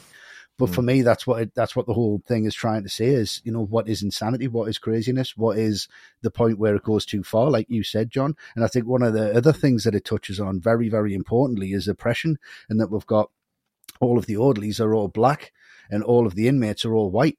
Mm. So you have that oppression from the black man on the white man inside of this mm-hmm. institution where anything goes. And there's that reverse of oppression, and they get the mm. chance to do that, and they take full advantage of that, and they're taking out the oppression of their race on these people who are deemed to be insane. And I think mm. that in itself is incredible theme that's just touched on in this film, as well as a lot of things are just touched on, which is what makes it for me very, very thought provoking writing, very, very mature writing, and very unfortunately very timeless writing. Mm. It definitely is timeless. I totally agree. Yeah. And in bringing the book to the screen, the first person Michael Douglas hired to write the screenplay was Ken Kesey, the author of the book. Yeah. Kesey did write a draft, but there were major creative differences with Douglas and Zaentz, so he left and was replaced by Lawrence Hauben and Bo Goldman. Mm. And Goldman actually went on to win quite a few screenwriting accolades, but said the greatest award I ever got was the chance to adapt Ken Kesey's novel. Right. Yeah. I think they knew they were working with something really special. Mm. Yeah, yeah. Not so nice for Kesey. He was furious. Of course he was. it's all that LSD wearing off. yeah, so the story in the book is essentially the same, but they did change quite a few details. So in the book, it's told from the point of view of the chief, and he narrates the story to the reader. Whereas obviously in the film, they shift the perspective to McMurphy. Yeah, that was the main point of contention between Kesey and the Hmm. producers. He wrote the scripts from the chief's point of view, and Douglas and Zaentz weren't having it for a second. They wanted McMurphy's point of view, which I think cinematically probably does work better. Yeah. So, I mean, the two characters of Chief and McMurphy in the book were stated to be war veterans, which would Right, kind of add right. to the characters and add to the, the backstory that they had. And I think if you knew that McMurphy had been in a war, you know, before Mm-hmm. the six, even World War Two or even Korea, you'd kind of go, yeah, that under, understand that. Mm. understand why he's doing what he's doing and the way he is. Yeah. You know? Yeah. Well, we get no backstories at all, hardly, do we? No. And that's, that's in the book, and I think that's pretty important. Yeah. And also in the book, they have these surreal dreamlike sequences, like this one moment where Ratched touches a wall and it starts to bleed. And Kesey did include these in his version of the screenplay, but obviously in the film, completely absent. Yeah, that's too far out, isn't it? Yeah. Yeah. Well, Kesey used to work in a psychiatric hospital and took hmm. part in a medical study to test the effects of LSD. Of course he did. Well, there we Yeah. He said that seeing the patient when he was off his box, not his words, they're my words, he's an author, for Christ's sake. that made him realize that therapy and straitjackets didn't solve the real problem. The problem hmm. was society, and that's where the idea of McMurphy and the story came from. Yeah. Right. And also in the book, talking about McMurphy, he had quite a different personality. He was a tough guy who'd resort to violence to get what he wants. And in the poker games, they're not just playing for cigarettes, he's conning them out of the money as well. Yeah. All of a sudden, Ken Kesey wanting Gene Hackman to play McMurphy makes a lot more mm, sense. It does, yeah. more, yeah, yeah. Slamming Connection heads off happening there. tables. Yeah. Washington wouldn't have stood a chance against the big man. Absolutely not. Hackman would have been shouting, It's over, Washington. And then in the book, towards the end, McMurphy is mentally defeated by Ratched and he begins to conform to the rules. And when Cheswick sees this, he feels betrayed and kills himself. wow. Grim, Yeah. grim, grim. Grim, grim. Yeah. On a lighter note, do you know where the title of the book and the film comes from? It's a poem, isn't it? Yeah. Yeah, sort of. It comes from an old American nursery rhyme. Right, okay. Right. So in the book, the chief says that his grandmother used to read it to him, and it goes, one goes east, one goes west, one flew over the cuckoo's nest, Right. which is better than British nursery rhymes about the Black Death and Georgie Porgy, sex pervert. Yeah, awful. yeah. Classic British oppression. Lovely. Get that in your screenplay. Kesey said that in shifting the perspective and changing the character of McMurphy, the filmmakers had butchered his novel. I can kind of see where he's coming from if he's not the protagonist. Fair enough. So he sued for 800,000 and 5% of the film's gross, and it was settled out of court. So God knows how much he got. But he vowed never ever to watch the film. And to his death in 2001, he always claimed that he'd never watched it. yeah. Mm. Stephen King, fuck easy. Yeah, massively. Taking Massive a, oh, he's taking a chapter out of King's book there. I like Terrence Malick with a thin red line. Never seen it. and yeah, not long before he died, Kesey apparently told a story that one evening he was in bed watching late night TV. He was flipping through the channels and came across a film set in a mental hospital. He was struck by it immediately and was thinking, this is what the adaptation of Cuckoo's Nest should have been like. And then after a minute or so, he realized that it was Cuckoo's Nest. and he said that when he realized, he immediately turned the channel over. Spite. Full of shit. so, like, yeah, it's all right, but I'm still not watching it. yeah. This is exactly what it should have been like. Oh, shit. For writing the screenplay to One Flew Over the Cuckoo's Nest, Lawrence Hauben and Bo Goldman won Best Adapted Screenplay at the Oscars. Mm-hmm. Goldman then won another, actually, for Melvin and Howard in 1980. Oh, yeah. So the writing on One Flew Over the Cuckoo's Nest, the process may not have been straightforward, and Ken Kesey wasn't a fan, but we think it turned out very well. Oh, I yeah. think it's brilliant. 100%. Onto the music now, when the composer on One Flew Over the Cuckoo's Nest was Jack Nitzsche. After rising to prominence in the 1960s, working with the likes of Phil Spector, the Rolling Stones, and Neil Young, if anything's going to send you to a mental hospital, it's those guys. After that, Nitzsche gravitated towards the film industry and scored Performance with Jagger and Richards, still in there. Mm-hmm. Wow. The Exorcist with Mike Oldfield and William Friedkin. Yeah. And mm-hmm. then One Flew Over the Cuckoo's Nest with Milos Forman. Outrageous collaborations, those. Yeah. Ridiculous. Kesey wasn't the only one on LSD, surely. So. yeah. Whether he's in music or in film, Jack Nitzsche works with the Nutters. Mm-hmm. Yeah. How's his work here, though, Westy? I think his work here is wonderful. I think it's very, very uh, accessible. Again, we're talking about when we talk about music a lot. It seems to be: is this a memorable? Does it have a theme? Does a character have a theme? Is it through the film? Is it repeated? Is it mem- you know? Is it memorable in that way? And I think for me, it's the juxtaposition between the institution and nature and how that's transferred to the soundtrack.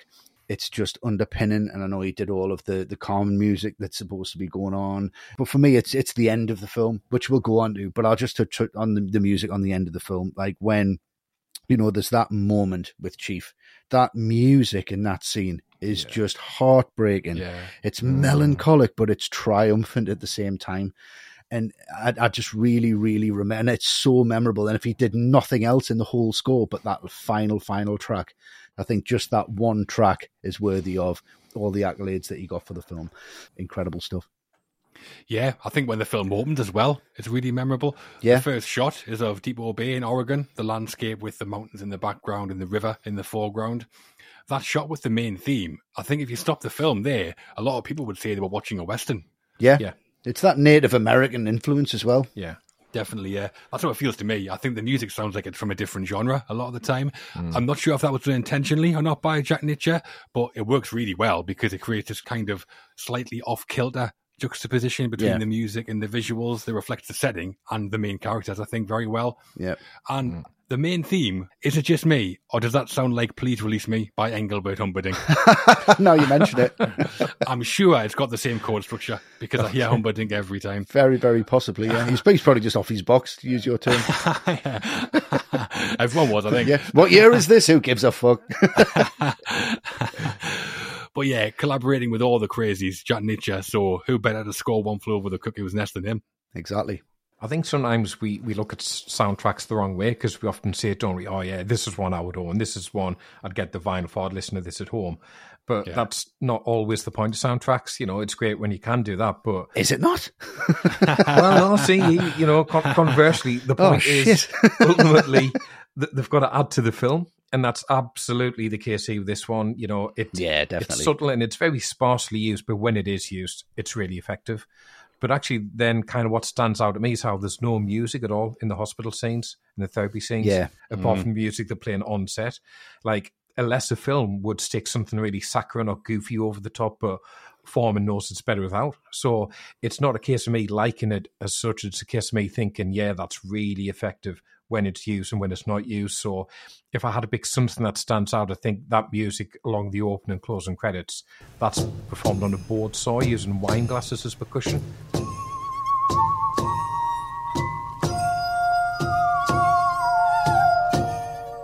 Yeah. I think just the creativity of that's amazing. Yeah, that is crazy. Just what he had lying about after being with the Stones. yeah, Exactly. I shudder to think. Surprised didn't get Jimmy Page in there to do that. exactly. I'm surprised the snare wasn't a fucking crack pipe. like just about everybody else on One Flew Over the Cuckoo's Nest, Jack Nitzsche was nominated for an Oscar. Hmm. His for Best Original Score. Hmm. He lost out to, Would have been John Williams, wouldn't it, for Jaws? of course, it was for Yeah. Jaws. Yeah. Yeah. I mean, yeah, fair enough. Fair enough. Can't complain. E and F. but Nitzsche's work on Cuckoo's Nest, we're fans of it. Oh, definitely. Yeah. Yep. Yeah. I think I'll buy the vinyl if I'm allowed. Is he allowed, Matt? Well, you know, all, all three minutes of video, go for it. Medication time. The visuals are key to the success of, well, any film. Hmm. And it's the cinematography we're looking at now. There were two credited directors of photography on One Flew Over the Cuckoo's Nest. Hmm. That was Haskell Wexler and Bill Butler. Mm-hmm. We'll talk a little bit later on why there were two DPs, but for now, some serious expertise here, Matt. Going to West, are you? How does one flew over the cuckoo's nest look? I think it looks great, and it, it's very much the same as the music for me. It, it's about serving the story, and it's like Forman's direction. It, it's not necessarily going to grab your attention straight away because it's quite straightforward. You know, straightforward shot choices, straightforward compositions, straightforward lighting. But the important thing is, it's the right thing to do for this story. So it's not one where I can take it apart like scene by scene and shot by shot and go, wow, that looks amazing. You know, the awesome striking images there to do with the actors. You know, when Nicholson is kind of having that conversation with Dr. Spivey and he's just slumped with his head in his hand, things like that. But every shot looks right and it looks correct and it all fits. And that's the most important thing, I think. Yeah, it has an effortless feel. The hmm. visuals, I think. Yeah. There's a crane shot I really like at the start of the second group therapy session where Ratched's addressing the group and the camera kind of glides in over everybody to yeah. exclude everybody else from the frame but her. That's really good. Yeah. I think in terms of how the film looks, Forman wanted a very naturalistic Yeah. look, like we mentioned before. But creating simplicity isn't always simple. Mm-hmm. And there's a few things I notice. The color palette, I think, is very specific. The walls of the ward and the costumes of the orderlies and nurses are all white. The nurses dressed in like a brilliant white, but the inmates are in like a kind of dingy white. I Yeah. mean, that's about as subtle a difference as you can get, maybe to muddy the lines between which side is which. Yeah. And the lighting is very natural and subtle, and the camera movements are mostly noticeable in how little the camera moves. Yeah. Again, I think this is because Forman wanted to feel very realistic. Hmm. He wants us to feel like we're sitting in the hospital in those sessions. And what's interesting though, and you've kind of touched on this, Westy, are the times when they break that rule and the camera does move often seem to revolve around Ratched. Yeah. There's the shot I just mentioned, the one I mentioned earlier in the basketball scene, the low angle pushing at the window. Mm-hmm. And there's another in the session where Harding loses his cool that you were talking about, Westy, where the Yeah. camera slowly pushes in on Ratched, ending like a close up Yeah. on her face. It's almost as if sometimes she's controlling the camera herself. Yeah, exactly. Yeah. So visually, I like it a lot. Very subtle, yet Mm-hmm. somehow still very striking at the same time. Yeah, Yeah, I think the biggest praise we can give the film is that it doesn't feel like it's split down the middle at all. It doesn't feel like there's two DPs on it. It doesn't feel like there's Yeah. a massive difference. You cannot see No. where Bill Butler came in and, and Wexler left. Apart from maybe Bill Butler comes in and then they say, right, let's get these fuckers on a boat. Yeah. He's done Jaws. Yeah, yeah, yeah, yeah, yeah. right, let's do that. Any yellow barrels we can hide in the water. No, I've got a special camera for this. where did you get that from? Spielberg. But like you said, John, there's them slow push-ins that seem to be in the first half of the film, and then in the second half of the film, we'll go for more wide shots of the group. Mm. It's a little bit more ambitious in its lens choice.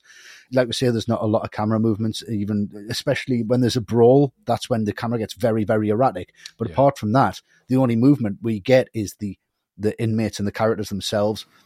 And I think Forman would put that across to whoever was shooting this and say the movement comes from the frame. The frame doesn't move. And I think that that is really, really important to it. But I know Wexler did say there was only a minute or two of this film that I didn't shoot when he saw the final cut. Right, All really. right. But you don't know how much you believe, do you, man? I, it does look very, very similar. But if you watch it on fast forward, like I have, you watch it 10 times fast, the color palette does start getting a lot warmer. But I mean, no one else is going to give a shit about that apart from me. I mean, normally in a film where the camera doesn't move a lot, the visuals can get really boring. But mm. here, that just doesn't happen at all. No, but I think this because the characters aren't boring, and I think the compositions are beautiful because they're all mid shots and they've got movement and they've got a real energy to the characters. And mm. Forman knows that you start moving a ca- the camera with that kind of energy, Yeah. you just you're going to get lost.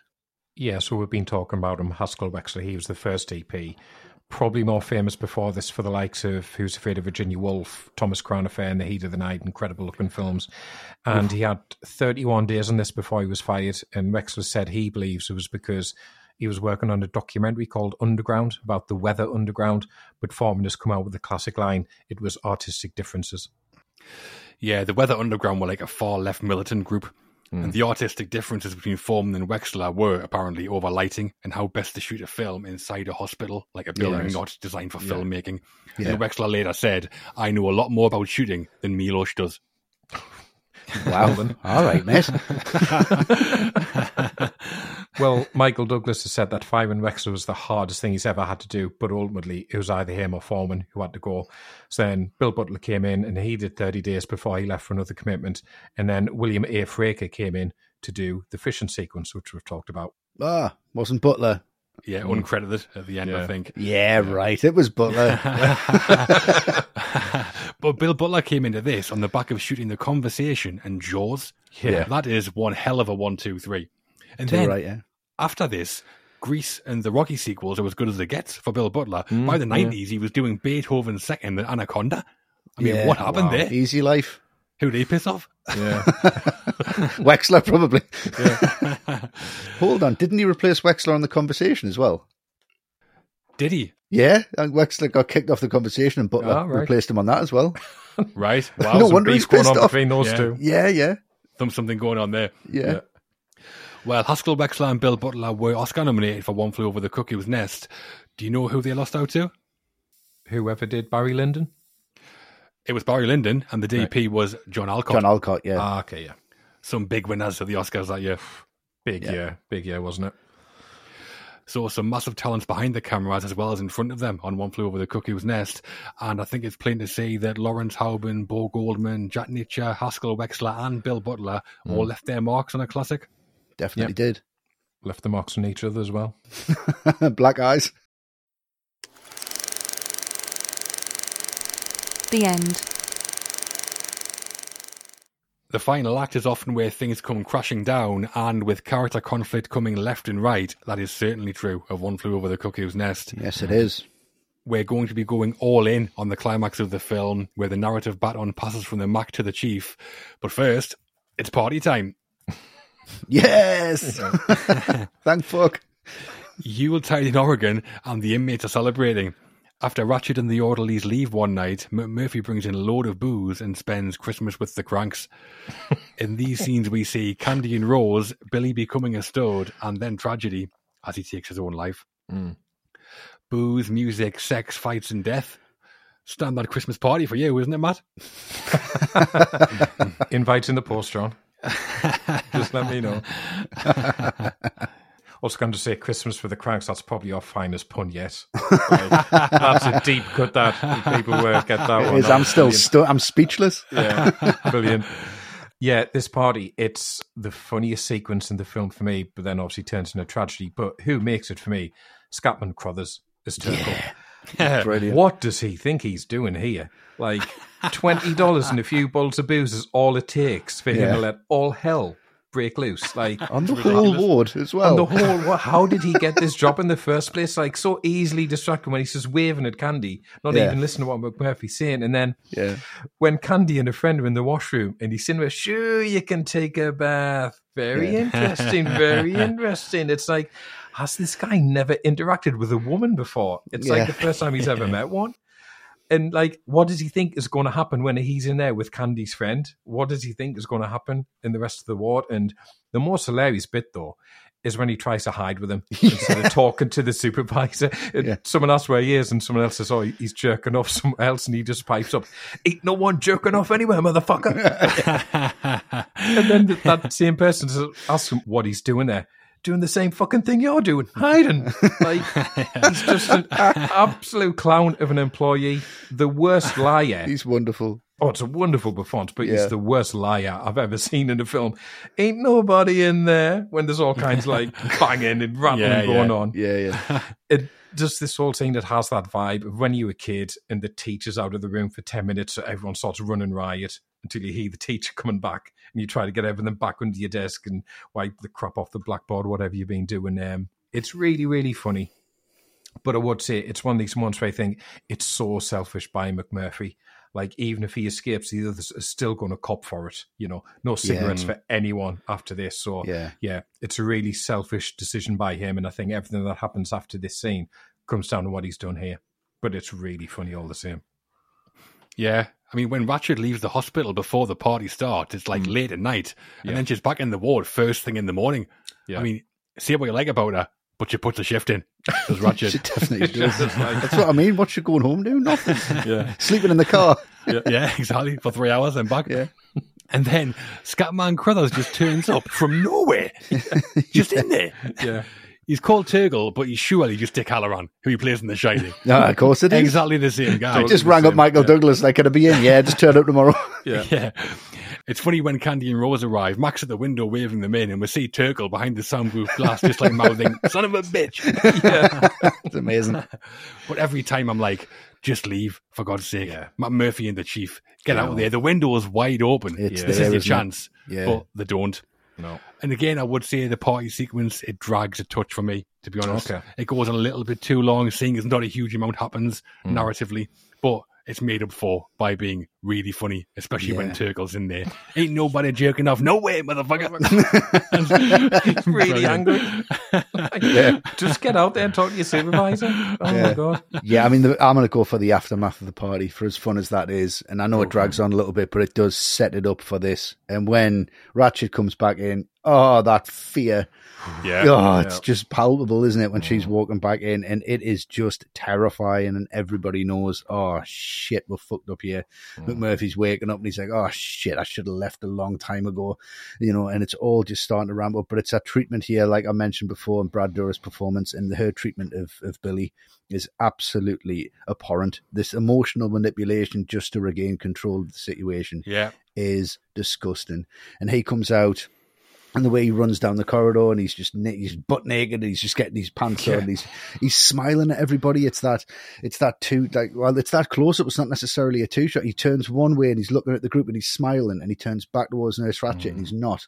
And it's just mm. that that tragedy and and comedy between that performance, and I think that's just so wonderful. But it's when she just says, "Are you ashamed?" and he says mm. he's not. And Yeah. you think, that's it, he's cured, great. Yeah. And then she brings him right back down. What worries me is how your mother's going to take this. Mm, and he's like, oh, fuck, don't tell me. But we, you know, we're very good friends. Well, I'm going to have to let her know what's going on here. You know, and he's just then, he's broken, and she knows he's the, that he's broken him. And there's that moment, and you just think, "Eh, McMurphy, again, the window's open. It's there. You can go. Yeah, the girls are for it. there. Go, Yeah. go, go now. And he just leaves the keys on there. But then it's his morals. It's not his ego. This is his morals. She's wrong. I cannot leave these people with this person. I've got to Yeah. take her out of the equation because she is evil.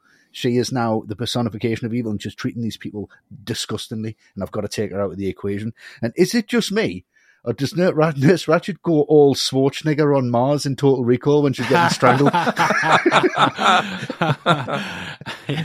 The bulging eyes. Yeah, just watch it again. It's like whoa, but yeah, that's that gets him. But it's just that explosion from a Murphy. You know for a fact he's going to get punished for this, and just that. It's just how close it was. It's there. The mm. window's there. It's open. You can smell fresh air. Get out of there. And he doesn't. Tragedy, but amazing, amazing sequence.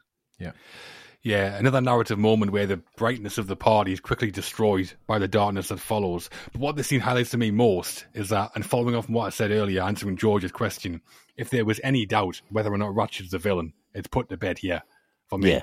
Because mm. you've talked about it, Westy, but of all the bad things Ratched does, the worst for me is how she treats Billy all Yeah. the way through. I mean, before this, right in the first act of the film, there's that group session where Ratched reveals in front of everybody that Billy tried to commit suicide.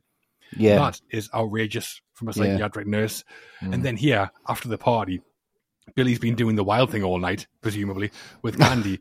and then when he comes back out, he is talking articulately and his stutter's all but gone. It's much improved anyway. yeah, yeah. And Ratched, like you say, just destroys him, intentionally mm. sets him back by mentioning his mother. But also, and this is some excellent writing, that line about Billy's mother suddenly creates this whole backstory for Billy, for me. Mm. Yeah, It's all about his mother. She's the reason he has the stutter. Yeah, He says he's voluntarily in the hospital, but he's not. His mother has made him volunteer. yeah. she's put him there. Yeah, Yeah. And when McMurphy said there was nothing wrong with Billy, he was right. He shouldn't mm. be there. He should Yeah. be bird dogging chicks. yeah. And worst of all, Ratched says she knows Billy's mother, so she knows all of this. And she's knowingly complicit in basically destroying Billy's life. Mm. And then, I'm still going on about it. And then, when they find Billy's body, Ratched says to the patients, the best thing we can do is go about our day. He's dead. Yeah, yeah, yeah. Only does she not give a shit about Billy, but she's talking to people who are his friends. And Mm. she basically says he doesn't matter. It doesn't matter that he's dead. She views them all as like less than human. And as for Right. Turkle, we don't find out what happens, no. but presumably he got fired, and that guy can have no complaints. No, really don't. What a way to get fired, though. Yeah. That'll think she does anything wrong here, personally. Uh, no, it, it's oh, it's devastating this moment because Billy does such a sweetheart, just such an innocent soul, and it's a scene for me that it, it plays differently the more I watch it. And I would say, just to come at it from a slightly different angle, I, I would say McMurphy does have blood in his hands here as well, though, because Yeah, everything yeah. he's done has been all fun and games until you see the effect it's had here. And did he ever take a minute to really think about where Billy was emotionally? Is he going to be able to cope with hooking up with the prostitute on the ward? He doesn't think about the consequences. And, you know, one thing that should be pointed out is Ratched at one point says to Washington, stay with him until the doctor arrives. So whatever Washington does for whatever reason, he, he ignores that and leaves Billy by himself. So I think Washington is is complicit here as well, a little bit for me of why Billy ends up dead. But the one bit that gets me, and it, it's a bit where I'd agree with you, John. Ratched gives that little smirk at Mac as Billy's led away to say, like, Yeah, "See- that's see just what you've done. yeah. I've got you Yeah. now." yeah. Yeah. Well, time for another Patreon question now. It comes hmm. from Jacob Perry, and it has nothing to do with this scene, but it does involve McMurphy. Okay. So Jacob asks, Battle of the Max, McMurphy versus MacReady, who wins? Jacob has some stipulations, one on one, bare knuckle, no flamethrowers. and we should clarify that MacReady is RJ MacReady, the lead character played by Kurt Russell in the thing. Right. So Matt, Hmm. RP or RJ? I'm going to go for RJ, and I have two reasons. Of course you are. Of course I am, obviously. what else was I going to say? Exactly. First reason, throughout the thing, he's pretty much drunk, so he's going to be drunk, and punches hurt a lot less when you're drunk than they do when you're sober. So he'd be able to take a lot more. The voice of punishment, I think. experience there, Matt? Oh, every Saturday, you know, Saturday night's all right for fighting around saying, Yeah. you know what it's like. It's the only time he gets punched when he's mortal. exactly. The second one, obviously, the end of the thing, he could be the thing. So he could, you know, just sprout a tentacle and rip off McMurphy's head. Yeah, I mean, we only see McMurphy have one fight in the film against Hmm. Washington, and he gets his ass handed to him. So it has to be MacReady, who at least does survive a battle or two with the thing. Yeah. And also, it's over McMurphy. Kurt Russell would knock that line out of the park. Yes, he would. So, unless McMurphy's played by Hackman, in which case MacReady, Child. Windows, throw them all in, and it's no contest. Yeah. It depends if the Chief's in the wings. Uh, Really, doesn't it? man. Yeah. Yeah, he's, he's right hand man, isn't it? Because I mean, he'd just pick him up and throw him away. Yeah, it's MacReady for me, definitely. He's just he's just a badass, isn't he? He'd just hmm. kick the shit out of him. He'd Yeah, be too. He'd be just you know throw a couple of women in there, and McMurphy would be running around like a headless chicken. MacReady just knock him straight out, one punch, no problem. But yeah, MacReady, easy, So, unanimous that one, three to nil. definitely. Yeah. Not often that happens. A roller coaster of a sequence there then. Sad to see Billy go, and Yeah. unfortunately for RP, there's going to be consequences for him too. Oh, yeah. Oh yeah, The day after the night before, and the party atmosphere is over as Mac is separated from the group. Hmm. Speculation and rumour about his fate is rife until we find out the truth. Mac's been lobotomized, and the chief isn't very happy about it. Nope. John Dunphy might be full of shit, but I know it isn't. Matt, what do you think of the climax?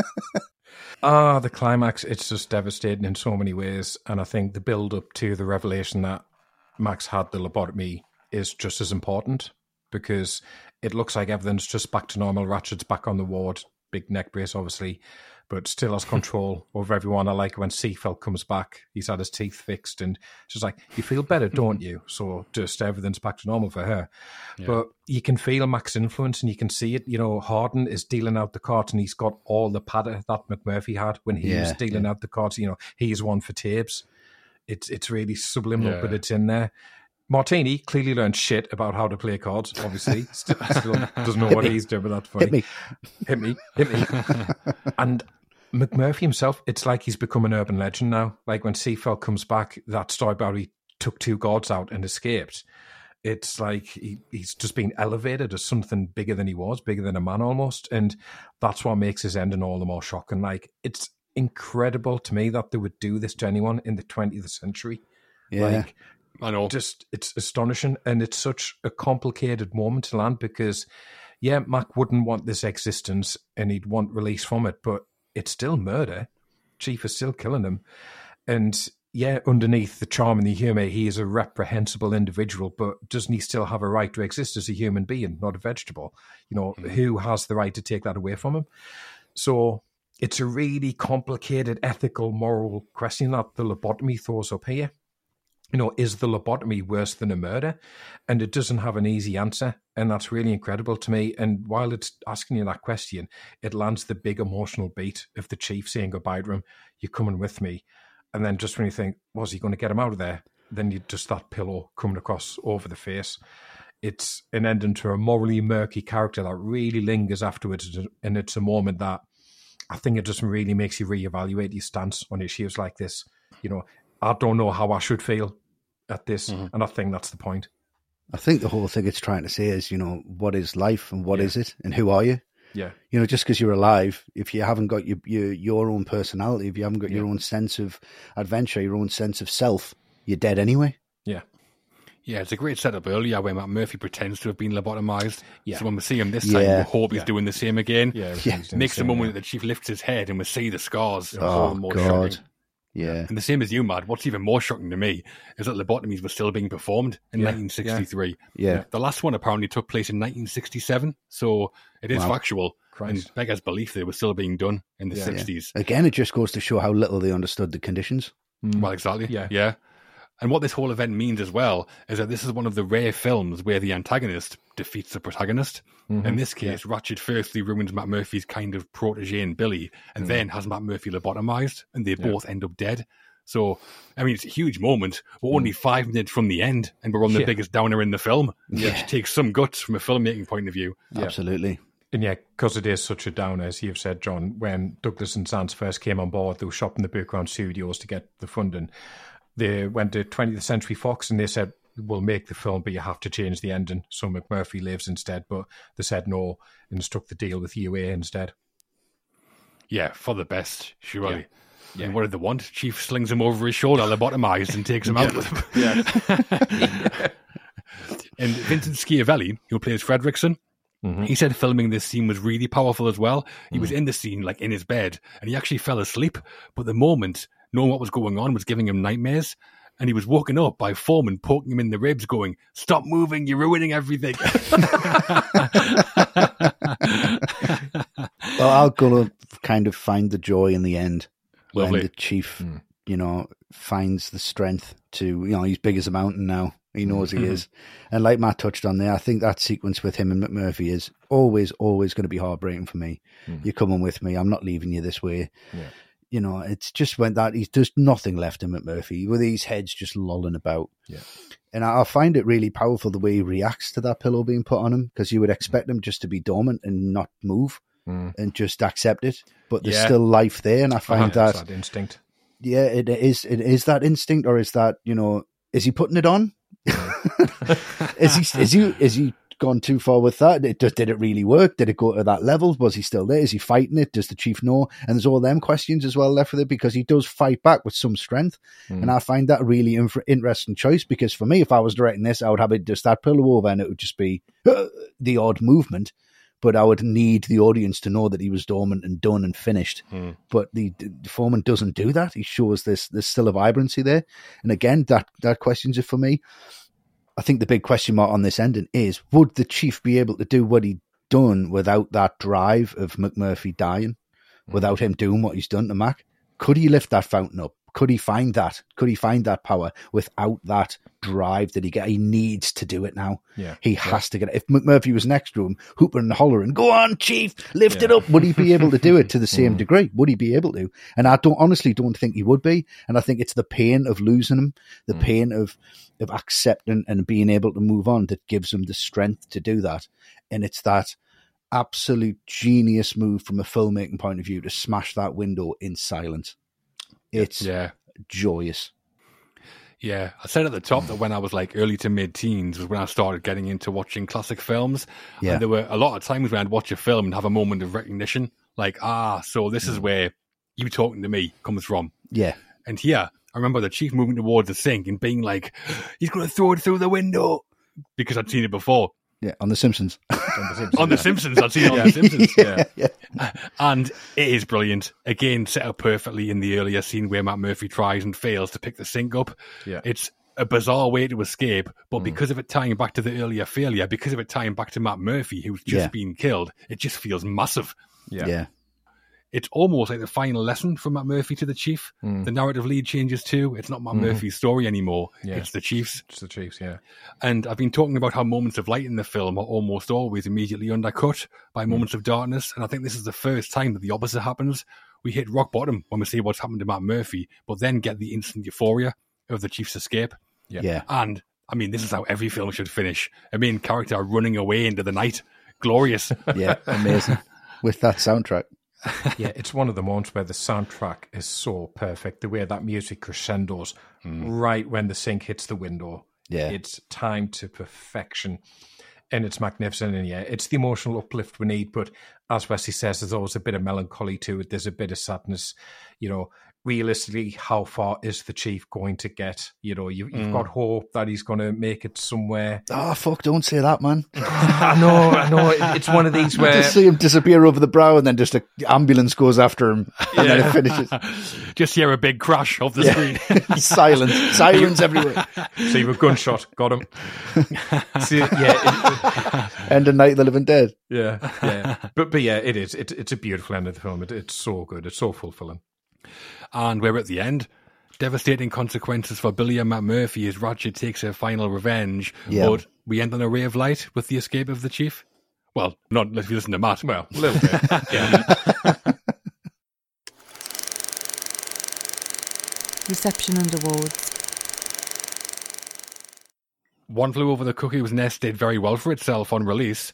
On a budget of approximately $4 million, it took a huge return of 163 million, Wow. which was massive. Yeah. It did so well at the box office that it was shown in cinemas in Sweden non-stop from its release in 1975 until 1987. Yeah. And that's only because that theatre closed, isn't it? That's the only reason. Is that why it stopped? Yeah, yeah. Right. So we still be going now then. Yeah, it would be, yeah. the last The thing we Swedes loved it. Yeah. And as for the critics, let's start with Roger Roger Ebert, what did he think? Oh, he loved it, didn't he? Come yeah, on. he was a fan. Show. Full marks. Of course, it was the full whack from Rog, four Yeah. stars out of four. And he said, One Flew Over the Cuckoo's Nest is a film so good that there's a temptation to forgive it when it goes wrong. But it does go wrong, insisting on making larger points than its story should really carry. And yet, there are those moments of brilliance. So, mixed bag from Rog, four stars. Not too sure what he means there. it's it's really ambitious, but it shouldn't be, but it's good. Yeah. Pauline Kael said the book was a lyric jag and it became a nonconformist Bible. Milos Forman must have understood how crude the poetic paranoid vision of the book would look on the screen, and he did an intelligent job of listening Kesey's schematism. Ooh. Kesey peasy. No, she didn't say that bit. and in a retrospective review, Empire magazine gave the film five stars out of five and said the most radical film to emerge from mainstream Hollywood. Too many classic set pieces to mention, but keep your ears cocked for that immortal line. Mmm, juicy fruit. Yeah, yeah. Certified brilliance. Mm-hmm. On Rotten Tomatoes, One Flew Over the Cuckoo's Nest has a critics' approval rating of 93%, which is huge, and even bigger from audiences with 96%. And on IMDb, a very impressive 8.7 out of 10, putting it 19th in the IMDb top 250 list. Yep. Huge. Nice. It's one place above seven and one below Goodfellas. What company? So there's your next Sunday sorted, Westy. Yep, that's exactly where I am. At the Oscars, Cuckoo's Nest won five, which were Best Picture, Best Director for Forman, Best Actor for Nicholson, Best Actress for Louise Fletcher, and Best Adapted Screenplay for Lawrence Hauben and Bo Goldman. Mm-hmm. In doing so, it became the second of only three movies ever to win the Big Five awards at the Yeah. Oscars. Yep. You know what's coming. Can mm-hmm. you name me that too? It happened one, night. Yeah. Uh, Silence of the Lambs. Silence of the Lambs, yeah. Correct. The Silence of the Lambs in 1992, and it happened one night in 1935. That was directed by Frank Capra. Capra, yeah. And after the 1976 Oscars, Frank Capra sent Milos Forman the telegram that said, Welcome to the club. Oh, nice. What, what did Forman say? Fuck off. Forman said, "What club? What club? What you talking about? Going back to my hotel room, talking to my friend. Did Forman said anything similar to Jonathan Demme after silence? Probably not. I wouldn't have thought. no, he didn't know. You've never seen it. Yeah. yeah, in the year before Cuckoo's Nest came out, Nicholson had won Best Actor at the BAFTAs, uh, but for Chinatown, and he couldn't accept the award in person because he was filming One Flew Over. So he pre recorded a joke acceptance speech instead with all the cast from the hospital. Yeah, it's fantastic. It's that. really good. It's really, really, good. really good. It is Very brilliant. Also, it's David Niven who presents the award, so two reasons to watch it. Oh, yeah, yeah. brilliant. Yeah. Niven's great. Constant singers. yeah. So, One Flew Over the Cuckoo's Nest was a critical smash on its release, a big box office hit, dominated at the Oscars, did about as well as you could expect, I think. Yeah, definitely. absolutely. Sequels and influence. There weren't any sequels to One Flew Over the Cuckoo's Nest. Would you have liked to have seen one? With the chief, yeah, for sure. Yeah, the Chief Santic. Chief on the run. like First Blood. But where have we seen One Flew Over the Cuckoo's Nest influence, Matt? Hmm. I think it, it probably goes back to what I said about Nicholson and his 70s run being incredible. So I think the influence of this was just establishing him as one of the best of his generation and really helped cement like his legend as an actor. And then other than that, it's probably the depiction of institutes like this, which are probably a bit more common in film now. Films like Girl Interrupted from the early 2000s, think Angelina Jolie. Yeah. But I think probably its influence is in culture in general was as a real eye opener. It probably made people go, hang on, what, this goes on. Like forced lobotomies, electrocuting people to make them better, in inverted commas. This is what mental health problems can look like. They're not just ranting and raving and psychos. So, yeah, that's its influence for me. I think one of those films where the influence on cinema probably isn't that big. I think it's it's has an influence on the world outside of cinema, which is probably bigger. Yeah, I mean, as well as Nicholson and other movies, what's also interesting is the film's impact on its subject matter, like mm. psychiatry. Yeah. The book was published, like we've said, in 1962. That was at the height of the anti psychiatry movement in America, which peddled the outdated idea that mental illness doesn't exist. Yeah. Or at best, that it's caused by societal or environmental conditions. It's not mm. health related. Yeah. These ideas were then backed up, unintentionally probably, but definitely backed up by One Flew Over the Cuckoo's Nest, mm. a film where the healthcare industry is obviously presented very badly. Yeah. Lobotomies, beating up patients, the main character fakes mental illness, the ratch is in there. There was a study done in 1983 that tested the effects of watching One Flew Over the Cuckoo's Nest on a test group, and it found that the film had an overwhelmingly negative impact on their views of mental illness. Mm, well, yeah. right. Yeah. Well, yeah, that makes sense.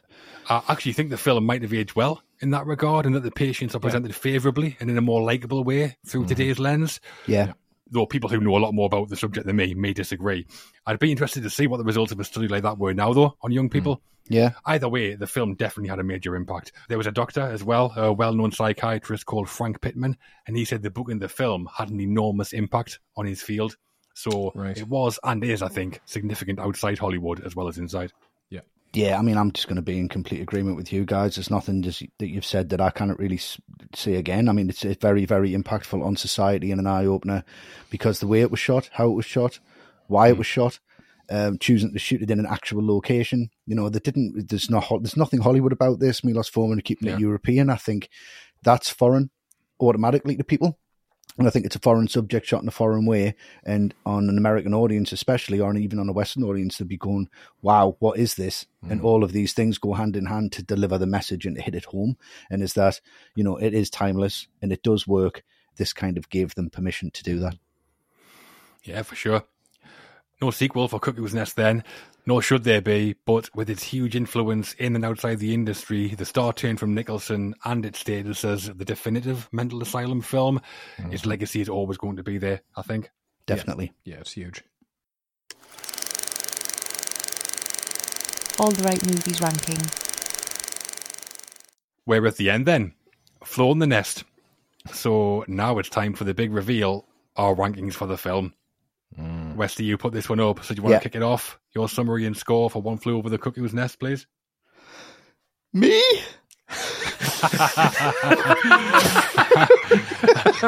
I can't believe it took you two hours to get that in there. I waited for the end.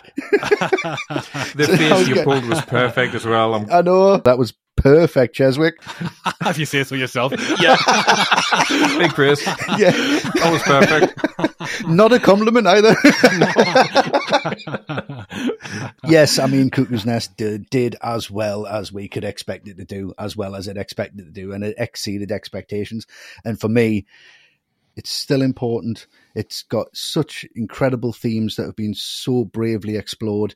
It really does make you sit and think, what does it mean to be human? It kind of makes you want to be a better person. It makes you want to to reassess things and you put things in perspective and you rearrange your order of importance in what it is to be alive and what it is to be happy and what it truly, truly means to wake up every day. And it makes it really, really important. Themes that are unfortunately timeless and unfortunately still incredibly relevant. And it still really, really works for me now. I'll recommend this film to anybody at any time. It's a masterpiece and it's a definite 10. Oof. Huge score, and it is a huge film. Yeah. I mean, widely regarded as one of the greatest to come out of Hollywood, and for good reason. Tackles a big and tough subject matter of mental illness, and does so with a message, with thematic depth. It features, for me, the greatest performance of a movie icon in Jack mm-hmm. Nicholson. Yeah. Yep. Ratched stands up today as a brilliant villain, mm. and I would also recommend it as essential viewing for anyone. There Yeah. are a couple of moments where it sags a bit for me, most mm. notably the fishing boat sequence, and it does bother me the negative impact that it had on the reputation of mental illness in the mm-hmm. 70s and 80s. Yeah. But I mean, the filmmaking is superb, top to bottom. Milos Forman's first of two all time classics, and for me, not quite full marks, but it's a 9 out of 10. Wow. Yeah. Okay. Okay. And Matt, your summary and score for One Flew Over the Cuckoo's Nest? Yep, it's always been massive for me. This one, like I said, it, I just felt it was a real eye opener back when I was 18, 19. Uh, when I first watched it, it I don't watch it frequently, but that's only because it's one of those films you have to be sparing with it. I think. Yeah. You can't. I've got your VHS. Well, yeah, that's it. Still waiting. Twenty years on. Yeah. Whenever I do watch it, I wanted to have the same impact that it did on first viewing, and it is obviously a tough watch at times. But when I do rewatch it, I just find there's more and more to get into. And as I've mentioned, it's a film where I've changed the stance that I have on characters and themes. So coming back to it to find it, it can do that, to have that depth, to have that moral complexity is no small achievement. Yeah. I think, like you, John, I could live without the fishing trip sequence, but Nicholson and Fletcher are just monumentally good in this. I'll always come back to this. It's always been a favourite. It'll always be a 10. Beautiful. Well, now it's time for the real crazies. Or Twitter or X followers. Some of their comments on One Flew Over the Cuckoo's Nest. Laura Ledford at Millie Hag said, Jack is great, and I don't always think that. Hmm. This role was made for him. I can't imagine anyone else doing it justice. Such a well crafted film. Fletcher is brilliant. You cheer through tears, the chief for taking care of Jack at the end. Hmm. Taking care of it, delicately put by Laura Yes. there. Yeah. Very delicately. Yeah. I agree. Nicholson's best for me. Yeah. Yeah. Mm. Definitely. I'd agree. Mark Jones at Dom underscore Mark said, As a 15 year old, I invited my girlfriend to this unknown movie with the sole intention of satisfying my hormone demands. what a choice. Everything went to plan. Back row, arm around the shoulder. Minutes into the film, I'd forgotten I was with someone. The randy little devil. I mean, to be fair, electroshock therapy is a definite passion killer. It is a bit. Yeah. I wonder what his mother thinks of him, his behaviour. and and Brown at brownest underscore and said the book ten, the film three. Wow. Ooh. Staggering miscasting, completely missed the point of the way the characters come across in the book. Right. Okay. Right. And we had a few comments from fans of the book bemoaning what the film had missed out or done badly. Right. Okay. Okay. Fair enough, I think. So I think very much an adaptation removed from the book, it seems. Mm. Okay, right. And altogether, our followers rated the film as what do you think out of 10? 10. I'm sticking to my guns here. 10. Uh, I'll go nine. Well, it's in the middle, 9.5 out of 10. wow. So close. So that gives One Flew Over the Cuckoo's Nest 38.5 out of 40 in total. Yeah. Not a surprise, this is a big scorer. No, no. not Very the big. And that's it. The meeting is adjourned. Our 68 days is up. It is. Hopefully, you like the episode and don't feel like you've been lobotomized. But next time out, staying alive is as good as it gets. Mm. And it's not the Bee Gees, it's Matt, Luke, and Westy, the next best thing. Wow. They're getting into Danny Boyle's take on the zombie film with 28 Days Later. Mm, yeah. Yeah. Some harmonies on that fucker. Yeah. John, there's no way anyone could have guessed 28 days later from your lead up there. Yeah. What, what are they doing next? Not 28 days You later. could have you could have easily just put like and they're trying to stay alive, talking about twenty eight days later. Well, to find out more about becoming a patron, supporting what we do, and accessing our archive and bonus episodes, please visit patreon.com forward slash all the right movies. You can subscribe, rate, and review us on iTunes and Apple Podcasts. Just the five star reviews, though. If you don't mind. Keep your four stars to yourself. Yes, please. Socially, you can keep up with all the right movies on Twitter or X, where we are at AT Right Movies. We post threads on there that tell the stories behind classic films, and everything we post has been said by somebody involved in the production or comes from three corroborated sources, same as on the podcast. So Yep. check that out. You can find us on YouTube at youtube.com forward slash all the right movies. On Instagram and threads, we are at all the underscore right movies. You can join our movie group on Facebook as well to get involved with some great movie discussions. And our website, full of great features, is alltherightmovies.com. Like to get your teeth into there. Mm. We're all off now to watch the World Series and get some juicy fruit. Absolutely. Sounds great. Well, me and Westy are. Matt's off out bird dog and chicks and banging beaver, as usual. Please do come back next time, though, for 28 days later. We're talking Yes. about farm, we're talking about content, we're talking about Jump up there and stick it in the basket. Chief!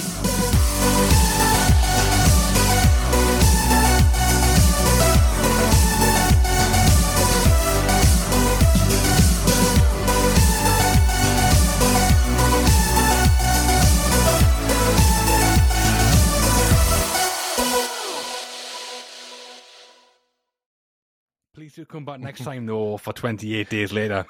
We're talking Yes. about farm, we're talking about content, we're talking about Jump up there and stick it in the basket. Chief!